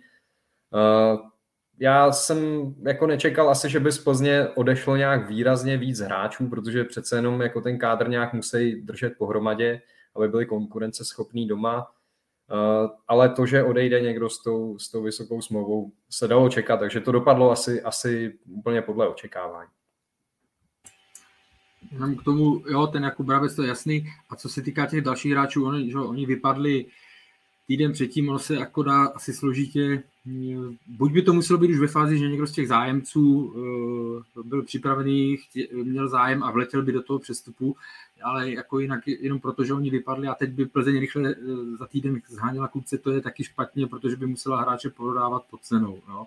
A co se týká Pavla Buchy, takže možná to dojede v zimě, možná to dojede až jako v létě, ale co se týká Pavla Buchy, podle mě mu končila smlouva uh, příští rok v létě, a tím pádem eh, zase ta vyjednávací pozice Plzně by byla velmi, velmi špatná, nemohla by si eh, říct o dost, o víc peněz, takže já předpokládám, že tam může být nějaká, tím prodloužením se pochopitelně ta cena nějakým eh, způsobem zvedne a dokážu si představit, že tam určitě mezi nimi je dohoda, že za jakých podmínek, pokud někdo přijde, takže ho, takže ho uvolní. Ale tam šlo jenom o to, aby opravdu oni nepřišli úplně jo, zdarma, protože by šel po sezóně zdarma, nebo nebo v zimě, tak už by šlo taky za mnohem nižší částku, tak si myslím, že proto k tomu došlo. A taky ještě odešlo, ale na hostování duo talentovaných mladíků Hlavatý a Matějka. Hlavatý odešel do Boleslavy na hostování do konce ročníku, hodně o něj usiloval uh, trenér Jarolím no a Matějka ten zamířil do Pardubic. A když se podíváme hlavně na Hlavatého, Karle, tak uh, neměla, neměla si ho Viktorka raději nechat? No zrovna v tom středu zálohy si myslím, že tam má zase, jo, byly tam absence, zranění a tak dále, ale zrovna ve středu zálohy si myslím, že tam to má Plzeň celkem eh, dobře pokryté a on by opravdu dostával e, málo šancí. Jo, takže v téhle fázi asi opravdu bylo lepší, aby šel e, někam hostovat. Uvidím, jak se mu povede v Mladé Boleslavě, ale tohle mi, mm, tohle mi nějak eh, nepřijde zvláštní. No, tam opravdu je to tam nabitý a, a je lepší, než aby to sbíral po českých pohárech, jako po Molkapu a, a nebo po 15 minutách. V, v, v první lize, teda v dresu Plzně, tak je lepší, pokud eh, půjde do Boleslavy. A i tam si bude muset to místo v záloze jako vybojovat, protože to tam e, taky je teď lepší konkurence, než byla, takže ale jako chápu to jako e, normálně běžný krok nebo správný krok. Už o víkendu se Plzeň střetne se Spartou eh, v dalším ligovém kole, tak mě zajímá, jak vidíte ty šance obou celků a zda si myslíte, že opravdu Michal Bílek po tom nezdaru na evropském kolbišti v tomhle utkání bude uh, hrát o svou další budoucnost v západu českém klubu. Pavle.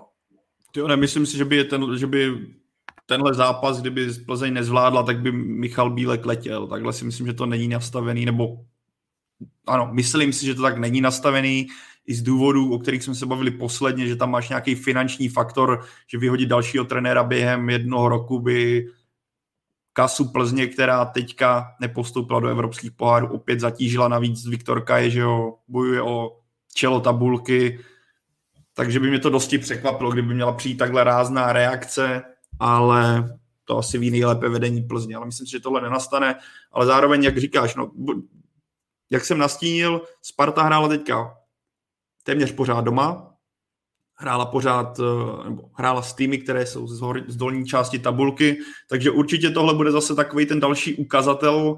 A když se vrátím k tomu, o čem jsme se bavili, jak na tom ta Sparta skutečně je, a respektive jak eh, reálné, nebo reálné to asi je, ale jak silné jsou ty argumenty o tom, že by mohla udělat titul. Když tohle zvládne zápas Plzní, tak jako dá jasnou odpověď těm, kteří právě říkají, hele, hráli jste zatím většinu doma, hráli jste proti týmu ze spodní části tabulky. Jako já se na ten zápas velmi těším, protože se střetnou navíc příběh Pavla Vrby, vrát, vrácení do Plzně, za to zase ten zápas, který bude mít x příběhů, x proměných, Já si myslím, že toho bude takový jako fakt šláger toho kola, nebo určitě to bude šláger, je na co se těšit, ale osobně bych si typl, že to bude, že Sparta si ty tři, kdybych si měl teďka typnout, a já nejsem dobrý typer, takže jako dal bych si na to majzlat, na co říkám, ale kdybych si měl teď typnout, tak si myslím, že tam Sparta vyhraje a potvrdí ten dobrý vstup do sezóny, protože uh, ty, je ten kádr je teďka v dobré pozi, pozici a kondici. Kluci, taky si typněte. Já si typnu remízu asi. Já, Remíza. No, nevidím to úplně, že by tam Sparta ty tři body urvala, ale remíza mi přijde jako takový nejreálnější výsledek. OK. Eh, třetí v závěsu se 13 body za Spartou a Plzní je Slávia. O ní uh, jsme hovořili v posledním dílu, uh, hovořili jsme o těch potenciálních přestupech, teď už se to vyjasnilo a to velice. Začneme u Abdallaha Simy, útočníka, který přes Táborsko Slávy došel až do uh, Brightonu, do Premier League, který za ní měl údajně vysázet 250 milionů korun. Ale Brighton ho obratem poslal do druhligového Stoke, tak eh, jak eh, hodnotíš, Karle, tu destinaci, ať už Brighton, ale vlastně i teď uh, Stoke, kde bude Sima hrát až do konce sezóny a taky tu částku, jestli je adekvátní, a, nebo jestli je uh, tak akorát. Já začnu tou částkou, ono, je, ono se to tady tak různě, že jo, 200, 250 až, až nebo až 300 a tak dále. Přestupová částka je 8 milionů eur, tudíž 200 milionů korun. To, co se objevuje jako ty vyšší, to už jsou v případě bonusů, které my neznáme, jak moc jsou jako, e, náročné je splnit, jo, ale ta přestupová částka je prostě 8 e, milionů eur. A když to vezmeme prostě čistě fakticky podle toho, že před rokem, přesně před rokem se Abdallah Sima chystal na svůj třetí zápas za rezervu Slávě, jo, že prostě do té doby o něm nikdo Eh, nevěděl a teď je vlastně v týmu, teď přestoupil za 8 milionů eur, tak je to super, eh, tak je to super kšeft z pohledu Slávy. Během jednoho roku takhle, takhle, zúročit, eh, takhle zúročit hráče. No. To, že se část řekněme, veřejnosti na to dívá, jako, nebo že tam zaznívá, že je to málo, tak za to si může Slávia částečně sama, nebo, řek, nebo Jaroslav Tvrdík, protože prostě v průběhu těch eh, měsíců, že ho jsme slyšeli o různých sumách, jo, kdy on to mluvil, jo, jo, tam mluvil o těch 20 milionech eur a tak dále, jo, ať už eh, v, v televizi nebo někde eh, tak, takhle se zmiňoval. A tím pádem on samozřejmě vytvořil vlastně na, na sebe nebo na Slávii v tomhle směru tlak. Jo. Já si myslím, že se takhle, nedokážu říct, jestli se poučí nebo ne, Eh, v tomhle, ale myslím si, že eh, ví, že to pak akorát ublížili eh, sami sobě, protože místo, aby se to dalo jako odprezentovat fakt, že z nuly na 100, prostě za 12 měsíců 8 milionů eur neuděláte jenom tak, jo, u nějakého hráče ten progres cenový, tak takhle to vypadá, že, že ho vlastně prodali, prodali pod cenou. Takže myslím si, že v tomhle by minimálně nad tím měli, nebo on sám by měl nad tím zapřemýšlet, jestli je to hodná strategie jako takhle vystřelovat, eh, vystřelovat ty sumy veřejně. A co se týká Brightonu... Ale nechápeš prý nadsázku, no, tak já eh, nejsem úplně dobrý, jistý, no. jestli to byla no, já myslím, že já zrovna nadsázku, já zrovna, že nadsázku eh, jako chápu, ale tohle se... Já i vím interní, jako interní, vím i od lidí, nejenom, že z, vystoup, z vystoupení eh, prostě Jaroslava Tvrdíka v televizi, ale když jsem se bavil, já jsem si psal s lidma ze Slávě, nebylo to v nadsázce, byla to normální jako debata o tom, za kolik eh, by si to představovali a, te, a dostal jsem informaci, že prostě ano, ten klub eh, ve smyslu cokoliv nad 20 by bylo super, ale že by opravdu chtěli někde 15 až 20 a opakuju, nebylo to v nadsázce. Jo.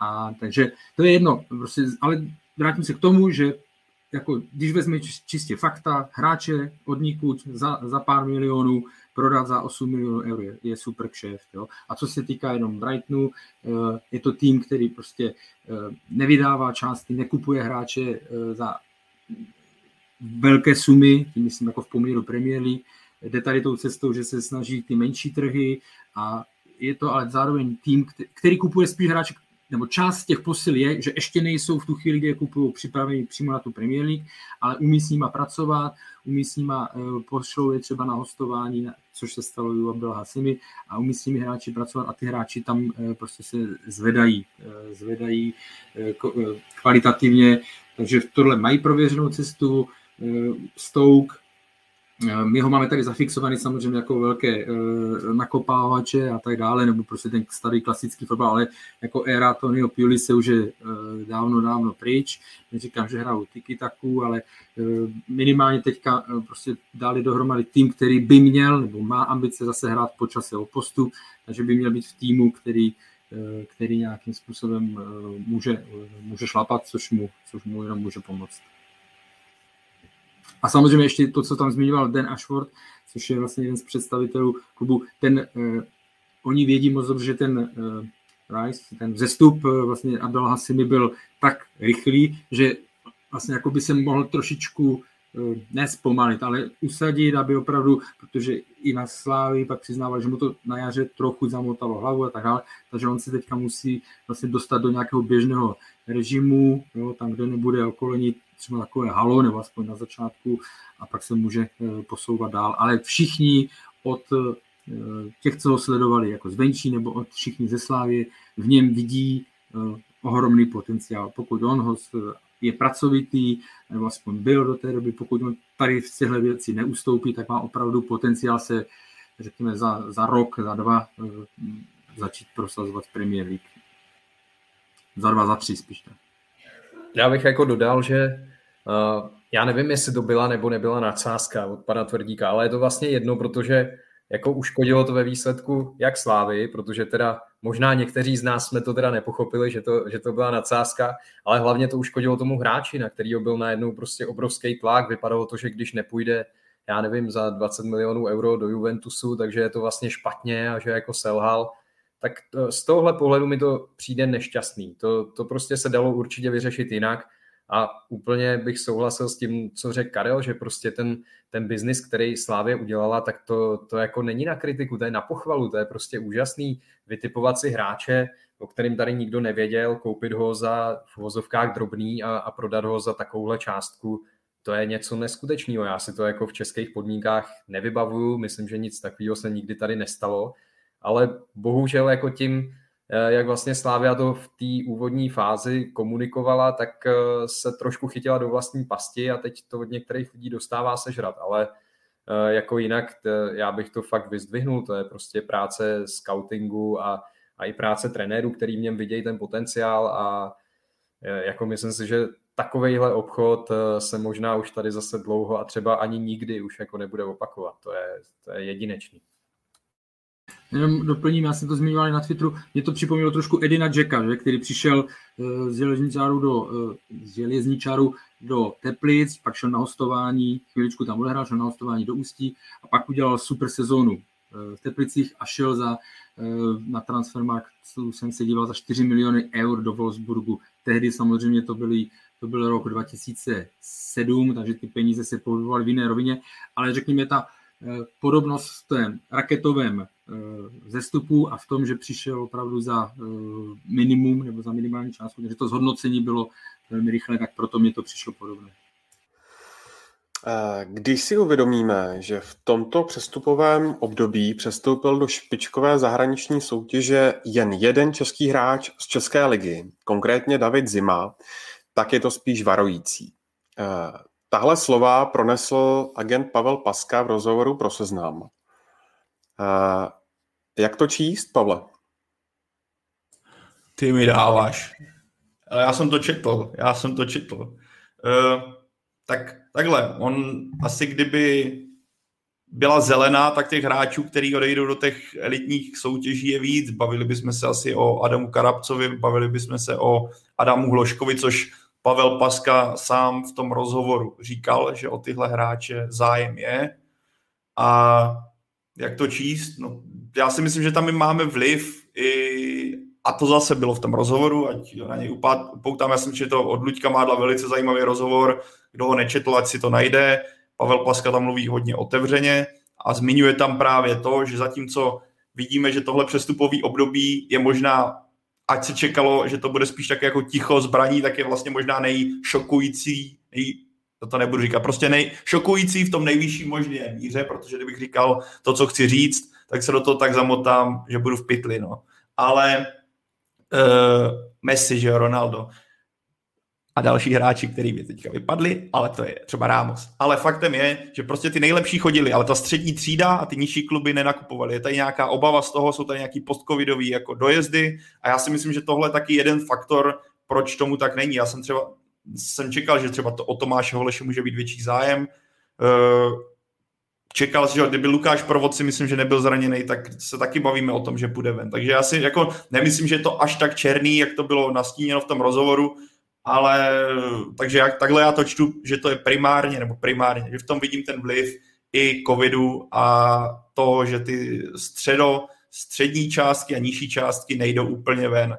Ale jako takhle to čtu já. No. Každopádně, jak tady kluci zmiňovali, uh, že si má za rok z neznámého hráče z pár milionů obrovský zisk, tak to je to samý David Zima, že když se podíváme. Před rokem hráč, který papírkoval v Sigmě Olomouc koupený za 30 milionů, prodaný za 150, jako to, co Slávě jako dokázalo za ten rok, jak dokázala zpeněžit dva kluky, tak takovýmhle způsobem, to je pro mě jako obdivuhodný, za to Slávy náleží jako obrovská pochvala, ač tady jako jsme třeba v posledně jako výrazně kritizovali za stopery a to za to, na tom pořád na, na tom trvám a myslím si, že to tak je, tak za tohle zaslouží obrovskou pochvalu, jak z dvou kluků udělala za rok uh, půl miliardy nebo čtvrt miliardy jako zisk, jako skvělá práce ze strany sešívaných, ale zároveň, aby ten jako přestup Davida Zimy byl dokonalý, tak bych třeba čekal ještě nákup toho stopera. Teďka, když získáš ty prachy,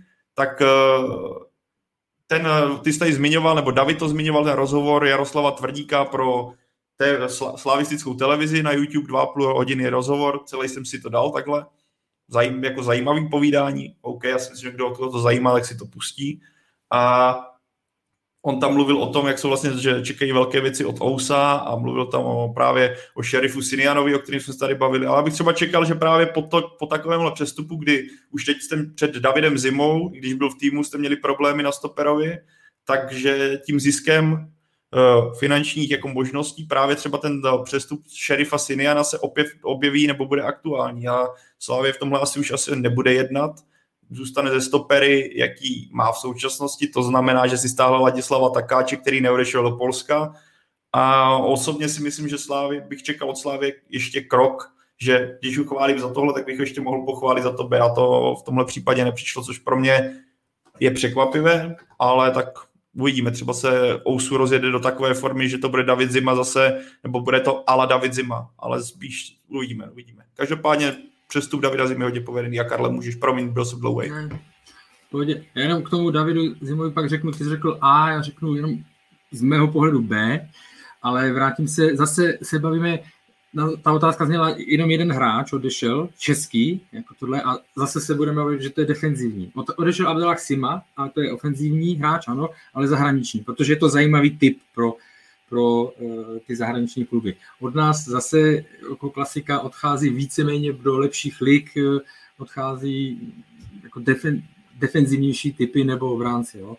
Ale co se týká uh, a, a to už se pak zase vracíme k tomu, k té reprezentaci, jo, že, že není tady výběr vlastně, a tím pádem to se i pozná na tom trhu, že o ty hráči není zájem, protože v útoku opravdu hraje jako málo útočníků, tam máme v těch zahraničních předních, eh, předních ligách.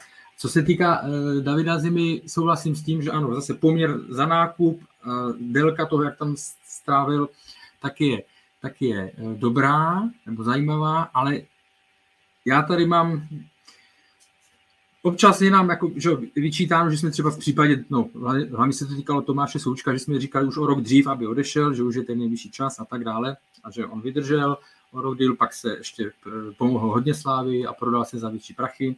Jasně. Ale zrovna u tady toho uh, případu Davida Zimy, já, já jsem nejsem přesvědčený, myslím si, že to přišlo o něco dřív ještě, než, uh, než možná mělo. Jo. Ještě ten, o ten jeden rok bych řekl, že, že to přišlo dřív. Jo. A to, myslím si, že ještě v létě v průběhu leta, že se i v novinách objevovalo, že třeba, když se začala řešit spekulace Atalanta, Bergamo, David Zima, takže tam zaznívaly informace, že agent Pavel Paska není přesvědčený, že už je v tuhle chvíli připravený na cizinu, to si myslím, že se ozývalo. Takže u něj se trošku, a ještě když jdete do té Itálie, která je prostě pro tu defenzivu a pro všechno je tak náročná, co se týká taktiky, na trénování a tak dále. Nebude to mít vůbec jednoduché. U něj mám trošku obavy, jestli to eh, nepřišlo, nepřišlo dřív. Cena, že kdyby ještě rok třeba kopal, i do repre by naskočil víc, třeba by se mohla být vyšší. Nevím, ale to už jsou takové prostě, eh, to už jsou takové, řekněme, eh, spekulace, nebo jenom nahlas tak jako uvažu, ale tam si myslím, že by mu prospěl ještě jeden rok, eh, eh, jeden rok v lize, na rozdíl od jiných, na rozdíl od jiných případů. A druhá věc je,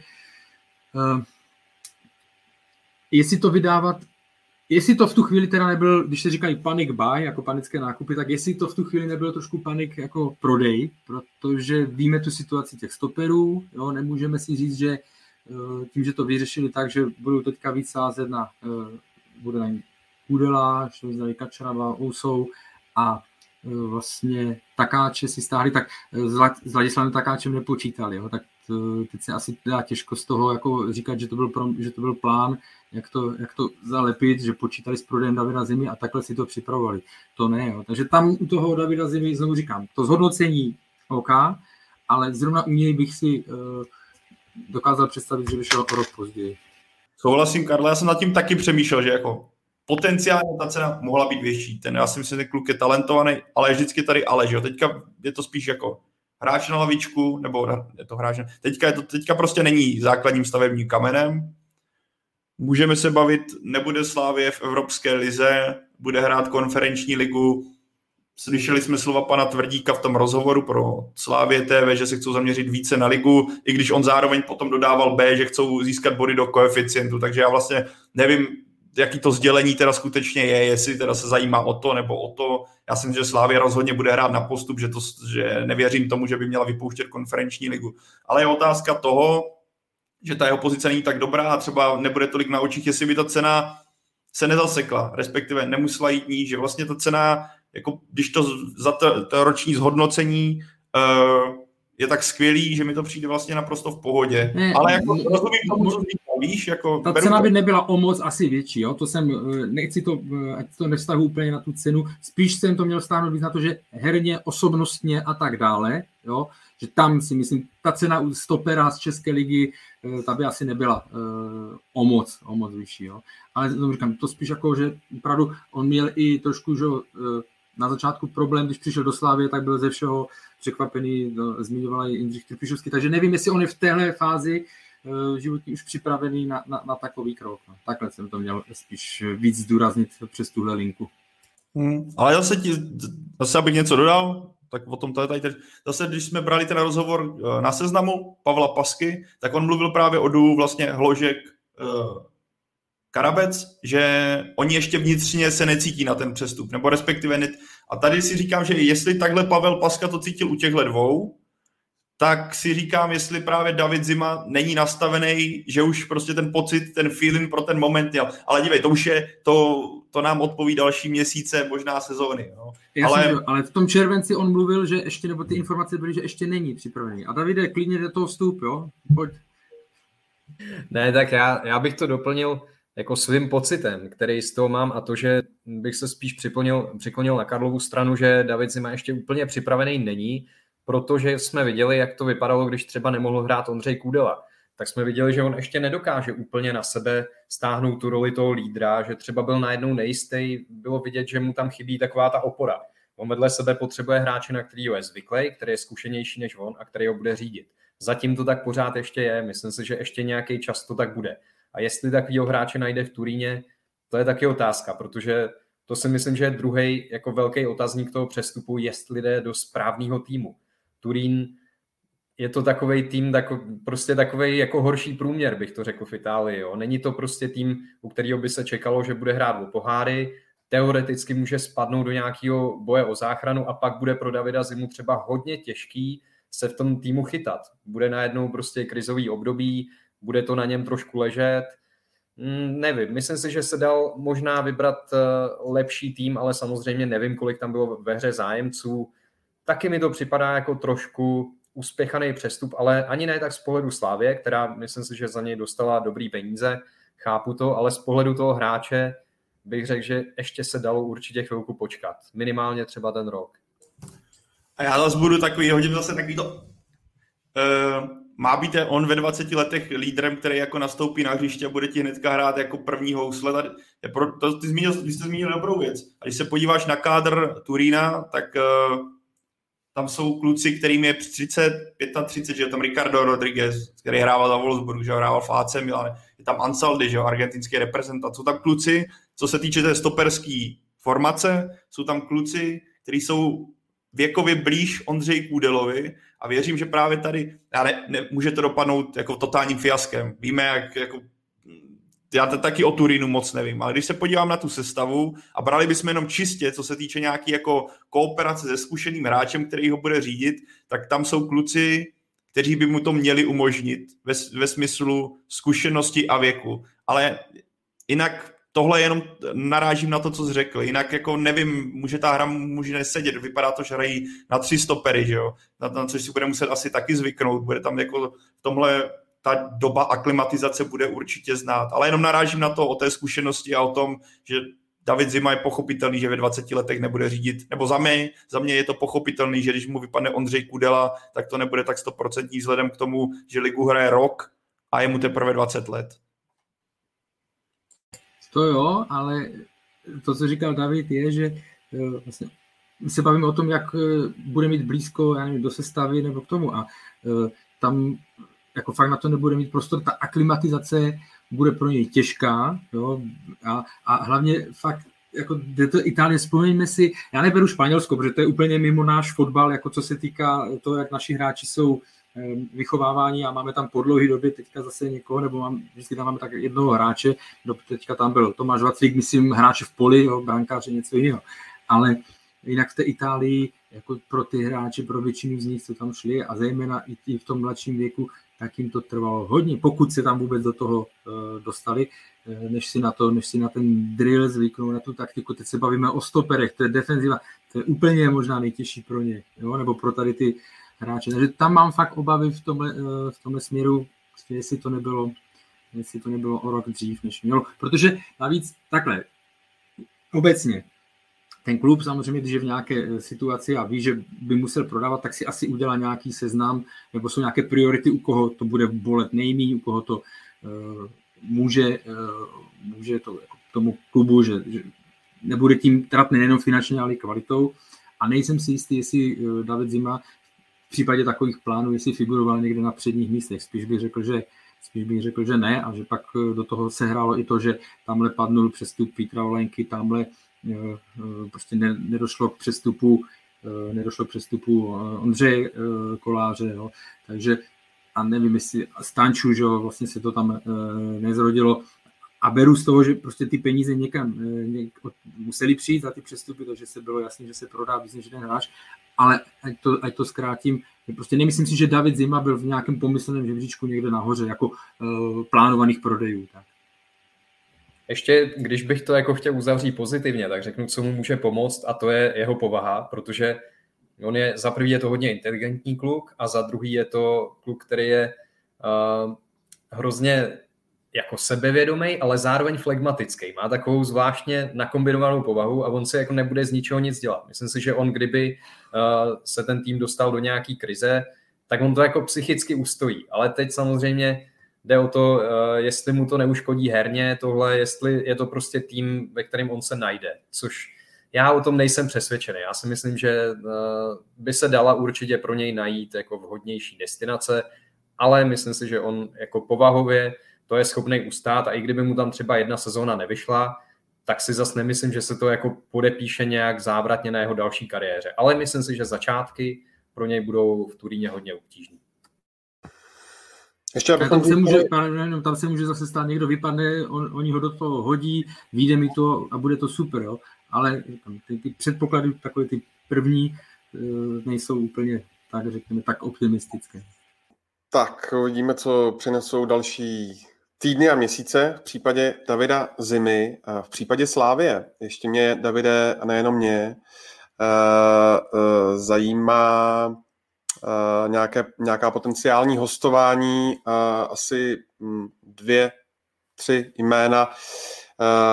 Jusuf například, a nebo dánský 23-letý záložník Mets Emil Madsen, jak jsou s ním spokojeni vlastně. A jestli i v jeho případě se třeba neplánuje nějaký přesun, řekněme, do Liberce. No, myslím, že Slávě tohle všechno zatím ještě pečlivě zvažuje. Ještě to není uh, úplně rozhodnutý. V, Jusufu, v případ uh, se přiznám, že nevím, ale Mac Emil Macen, tak uh, jsem si zjišťoval, že ve Slávi čekali, že ta jeho aklimatizace bude trošku rychlejší. Zatím to nejde úplně podle představ. Uh, možná se tam na něm podepsalo to, že on vlastně šel z Dánska, kde byl považovaný za hodně talentovaného hráče do Lince a v Linci úplně pravidelně nehrál, takže ten jeho vývoj se trochu pozastavil. Vím, že i slavistický vedení to konzultovalo uh, s Alexandrem Bahem, který jim o, něm, o něm dával nějaký reference a říkal, že v Dánsku to byl opravdu považovaný ten hráč za jednoho z top talentů v té zemi. A v Linci to potom úplně nevyšlo ale trenér Trpišovský ho viděl. Během chvilky, co jsem tak slyšel, byl o něm přesvědčený, stačilo mu opravdu vidět na chvilku a věděl, že to je hráč, který ho chce.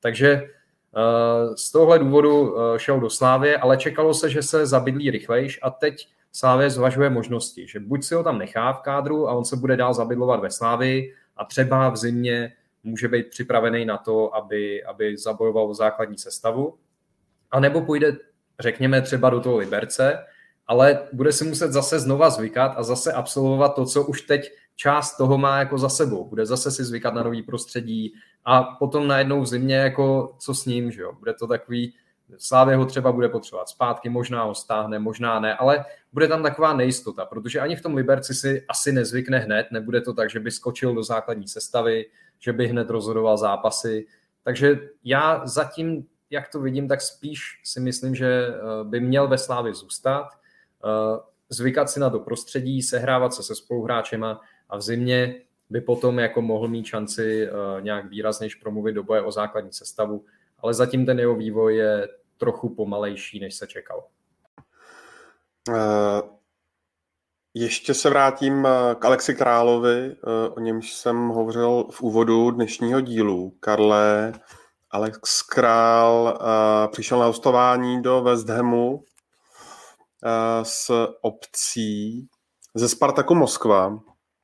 A když se ohledneš za těmi jeho výkony na eh, letošním euru, tak ukazuje se, že ruská liga opravdu není tou destinací, kam by se měli čeští hráči, odhlédneme-li od eh, peněz, které v případě Alexe Krále byly opravdu skvělé, kam by se čeští hráči měli vydávat a že to třeba vývoj Alexe Krále nějakým způsobem dost eh, zbrzdilo?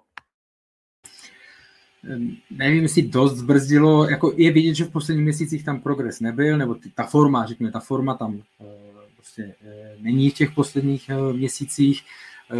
Jo, když se mě ptáš, věřím, v určité v určité chvíli pro některé typy hráčů to může být třeba pomoc, nebo to, ale obecně, když jsme se bavili o Rusku, o mistrovství Evropy, o tom, proč se zase neprosadili, tak je to vlastně ta liga eh, zůstala stát, přešlapuje na místě v, v, v kontextu toho, no, myšleno tak, jakože eh, prostě jaký, jaký se fotbal se tam hraje, jestli se tam ti hráči posouvají a tak dále. Jo. Takže to věřím, že eh, zároveň se z těch klubů špatně dostává ven, jako směrem do, do západní Evropy, protože ty kluby nemají nouzi takovou jako pro, eh, prodávat nebo naskakovat na první nabídku. I teď je to vlastně formou, eh, formou hostování. Tam jenom, eh, tam to ukazuje jeden faktor, který se změnil v poslední době a myslím si, že ho, myslím si, že to zmínil trošičku i Pavel Paska v tom zmiňovaném rozhovoru. Eh, že už se vytrácí význam, význam těch eh, turnajů jako takových eh, a, o tom, jestli si uděláte tam jméno a někdo vás koupí za strašnou raketu nebo ne. Ten trend jako takový, může se to zase stát, jo, a ten trend jako takový je, že ty týmy z těch informací mají už přes sezon, přes ty roky, přes sezon takovou hromadu, data, všechny a tak dále, že oni už nečekají o těch hráči už se vědí, ví prostě, takže oni nečekají na, na turnaj, oni nečekají, jestli tam zahraje takhle nebo naopak takhle a jestli ho vezmou nebo, eh, nebo nevezmou, takže to je případ i, eh, myslím, Alexe Krále a Hamu, protože o tom spojení už se mluvilo díl, jo, a je jenom vidět, že prostě Ham eh, ne, neodradila ani ten, řekněme, z pohledu Alexe Krále nepovedený e, turnaj, ale sám jsem zvědavý, jak tam, e, jak se tam bude muset jak se tam bude prosazovat, jo? protože e, tam si myslím, že čistě jako papírově si myslím, že pro něj může ta aklimatizace být těžší nebo trvat déle, než trvala v případě Tomáše Součka a Vladimíra Coupa, kteří tam naskočili, kteří byli zvyklí prostě na tu jízdu, na ten drill ze Slávě a naskočili do toho. Tam se obávám, že to bude mít e, v tom, že si to v případě Alexe Krále, že si to vezme delší čas. Ve Hamu uh, je tak tím pádem už třetí český hráč.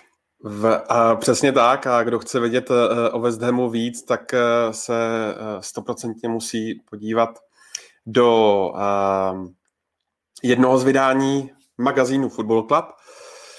Určitě doporučujeme. Zajímá mě, jestli to zůstane u tohoto tria, a nebo uh, zda by se ta česká kolonie u Davida Moese mohla ještě rozrůst, protože víme, že Jaroslav Tvrdík tak zmiňoval, že kolem Davida Zimy West Ham kroužil, Pavel Paska uh, tak nějak naťukl, že uh, byl zájem třeba o Zladislava a Krejčího mladšího ze Sparty, tak dovedete si představit, že to ještě bude bobtnat? Ale jako doved, dovedu si to představit z pohledu toho, že když se přesvědčíš, že ti nějaká cesta funguje a dostaneš za poměrně nízkou částku, dostaneš mnohem víc, tak eh, pro West Ham je tohle určitě faktor, nebo respektive Tomáš Souček jim otevřel oblast, o které třeba dřív tolik nebyli přesvědčení, teďka vidí, že hele, je tady, jak ty zmínil, ty jména, ještě jsem mluvil, myslím, Jaroslav Tvrdík mluvil o tom v tom rozhovoru pro, v rozhovoru pro Slavia TV, že West Ham uvažoval i o Davidu Zimovi. Takže prostě vidíš, že tady ta linka určitě je a já si to jako představit v budoucnu dokážu. Teda nemyslím si, že tam někdy bude česká jedenáctka, jo? jak kdysi skoro v NHL v Pittsburghu byl skoro český tým svýho času, ještě za Jaromíra Jágra a další, to tam asi nedostane, nenastane. Ale myslím si, že jako by mě vůbec nepřekvapilo, kdyby za rok, za dva přišel další český hráč, pokud bude podávat jako v evropských pohárech Slávě nebo Sparta dobré výkony, třeba Ladislava Krejčího mladšího si tam dokážu představit, že proč by ne, když vidíme, že Declan Rice pravděpodobně třeba Karel k tomu bude vidět víc, ale třeba za rok Declan Rice odejde, že jo, z z Hamu asi někam dál. Třeba odejde i Tomáš Souček, že tohle sezona pro něj může být důležitá. Proč by nemohl přijít Ladislav Krejčí na tu pozici defenzivního záložníka? Ale tak to, to je jen taková, jako, to si můžeme jenom typovat. Ale rozhodně tam jako ta vazba a ten dobrý první, nebo ta, ten dobrý feeling z toho, že Česká liga produkuje OK hráče, tam je. Bych tě opravil eh, Česká liga, ne, nebo ne Česká liga, ale Slávia tam má teďka značku. Jo? Ta, ta si vybudovala tam díky těm přestupům, e, ale Král je taky vnímaný jako někdo, kdo prošel samozřejmě Sláví, takže, takže to si vybudovala teď Slávia, tu značku. Ale mně se líbil ten tweet, já jsem to retweetoval, bylo tam napsáno jako David, e, strategie, přestupová strategie Davida Moise od chvíle, co se vrátil do West Hamu a byl tam kliknutí na, e, na takovou tu obří plátno, kde jakože má probíhat prezentace něčeho a tam se objevilo velkým nápisem Prague, no, jako Praha, prostě, že jenom vlastně se otáčí do, vždycky, když neví, tak sáhne po nějakém hráči z, z Česka nebo konkrétně z Prahy. No. Ale jako tři je hodně už na to, je, to jako je super pro, pro český pro český fotbal. Nemyslím si, že by tam byli víc, ten větší počet. Že se tam někdo ještě může objevit, tak ano, ale v případě jenom, že když se bavíme o Vladislavu Krejčím, tak to je Eh, tak to je vlastně jedna z pozic eh, střed zálohy, kde, budou, kde, kde to tam je v tuhle chvíli nabitý, takže někdo by musel odejít, tak jak to zmiňoval Pavel. Tak eh, to pojďme nějak zakončit. Ke druhé lize se dostaneme v příštím vydání Fotbal Focus podcastu. Ještě mě zajímá, zda víte o nějakém jménu, které by se v brzké době mohlo přesunout, protože to přestupové okno stále je ještě otevřené. Tomáš Zajíc odešel z baníku, kde v poslední době vůbec nedostával příležitosti do Polska, tak co říkáte tady na ten přesun a ještě přidáte třeba nějaký další?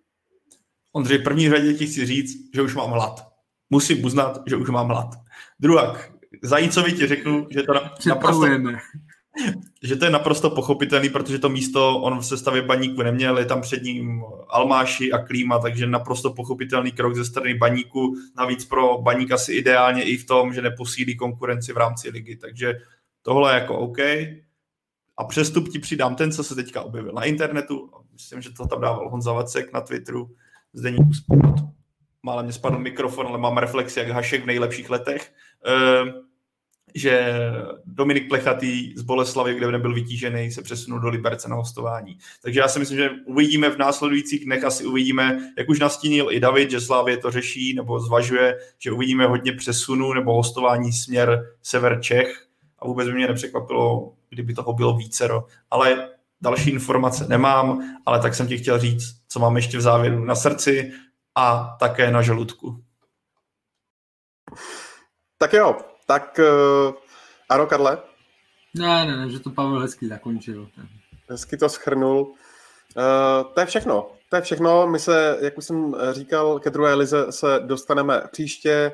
Určitě se podíváme taky na zmíněný uh, ligový šlágr mezi Plzní a Spartou. Máme uh, do příštích dílů uh, taky v plánu probrat uh, tu palebnou sílu Olomouce, překvapivou. Tak to jsou naše plány na uh, další vydání Fotbal Focus podcastu. Moc krát uh, chci poděkovat Davidu Čermákovi, Karlu Heringovi a Pavlovi Jahodovi za váš čas a za vaše komentáře. Díky kluci. Děkuji za pozvání. Taky díky za pozvání. Děkuji Ondřej za pozvání a mám tady nějaké otázky, co si dám k obědu, nevím. Vyrazím do české televize a uvidíme, co bude dneska na menu. Já věřím, že bude nějaká... V kantýně. Co bude v kantýně za dobrotu, ale mám v plánu si dát polévku a hlavní jídlo. To je jako můj cíl, jestli do té doby, než dojdu na Kavčí hory, nezdechnu hladem. Ale a to... desert, desert. Desert ne, má ne. Tam ne, tam, ale držím linii, držím linii. OK, já vás ještě pozvu k vysílání ČT Sport ve středu, jak už jsem říkal, přípravné utkání Česká republika Ukrajina hraje se v Plzni, utkání vysíláme živě a stejně tak vysíláme živě i druhou ligu, a to v pátek, a to je utkání příbramy proti zbrojovce Brno. My se na vás budeme těšit eh, s Pavlem a Karlem příští pondělí. Do té doby se mějte moc fajn a sledujte fotbal. Ahoj!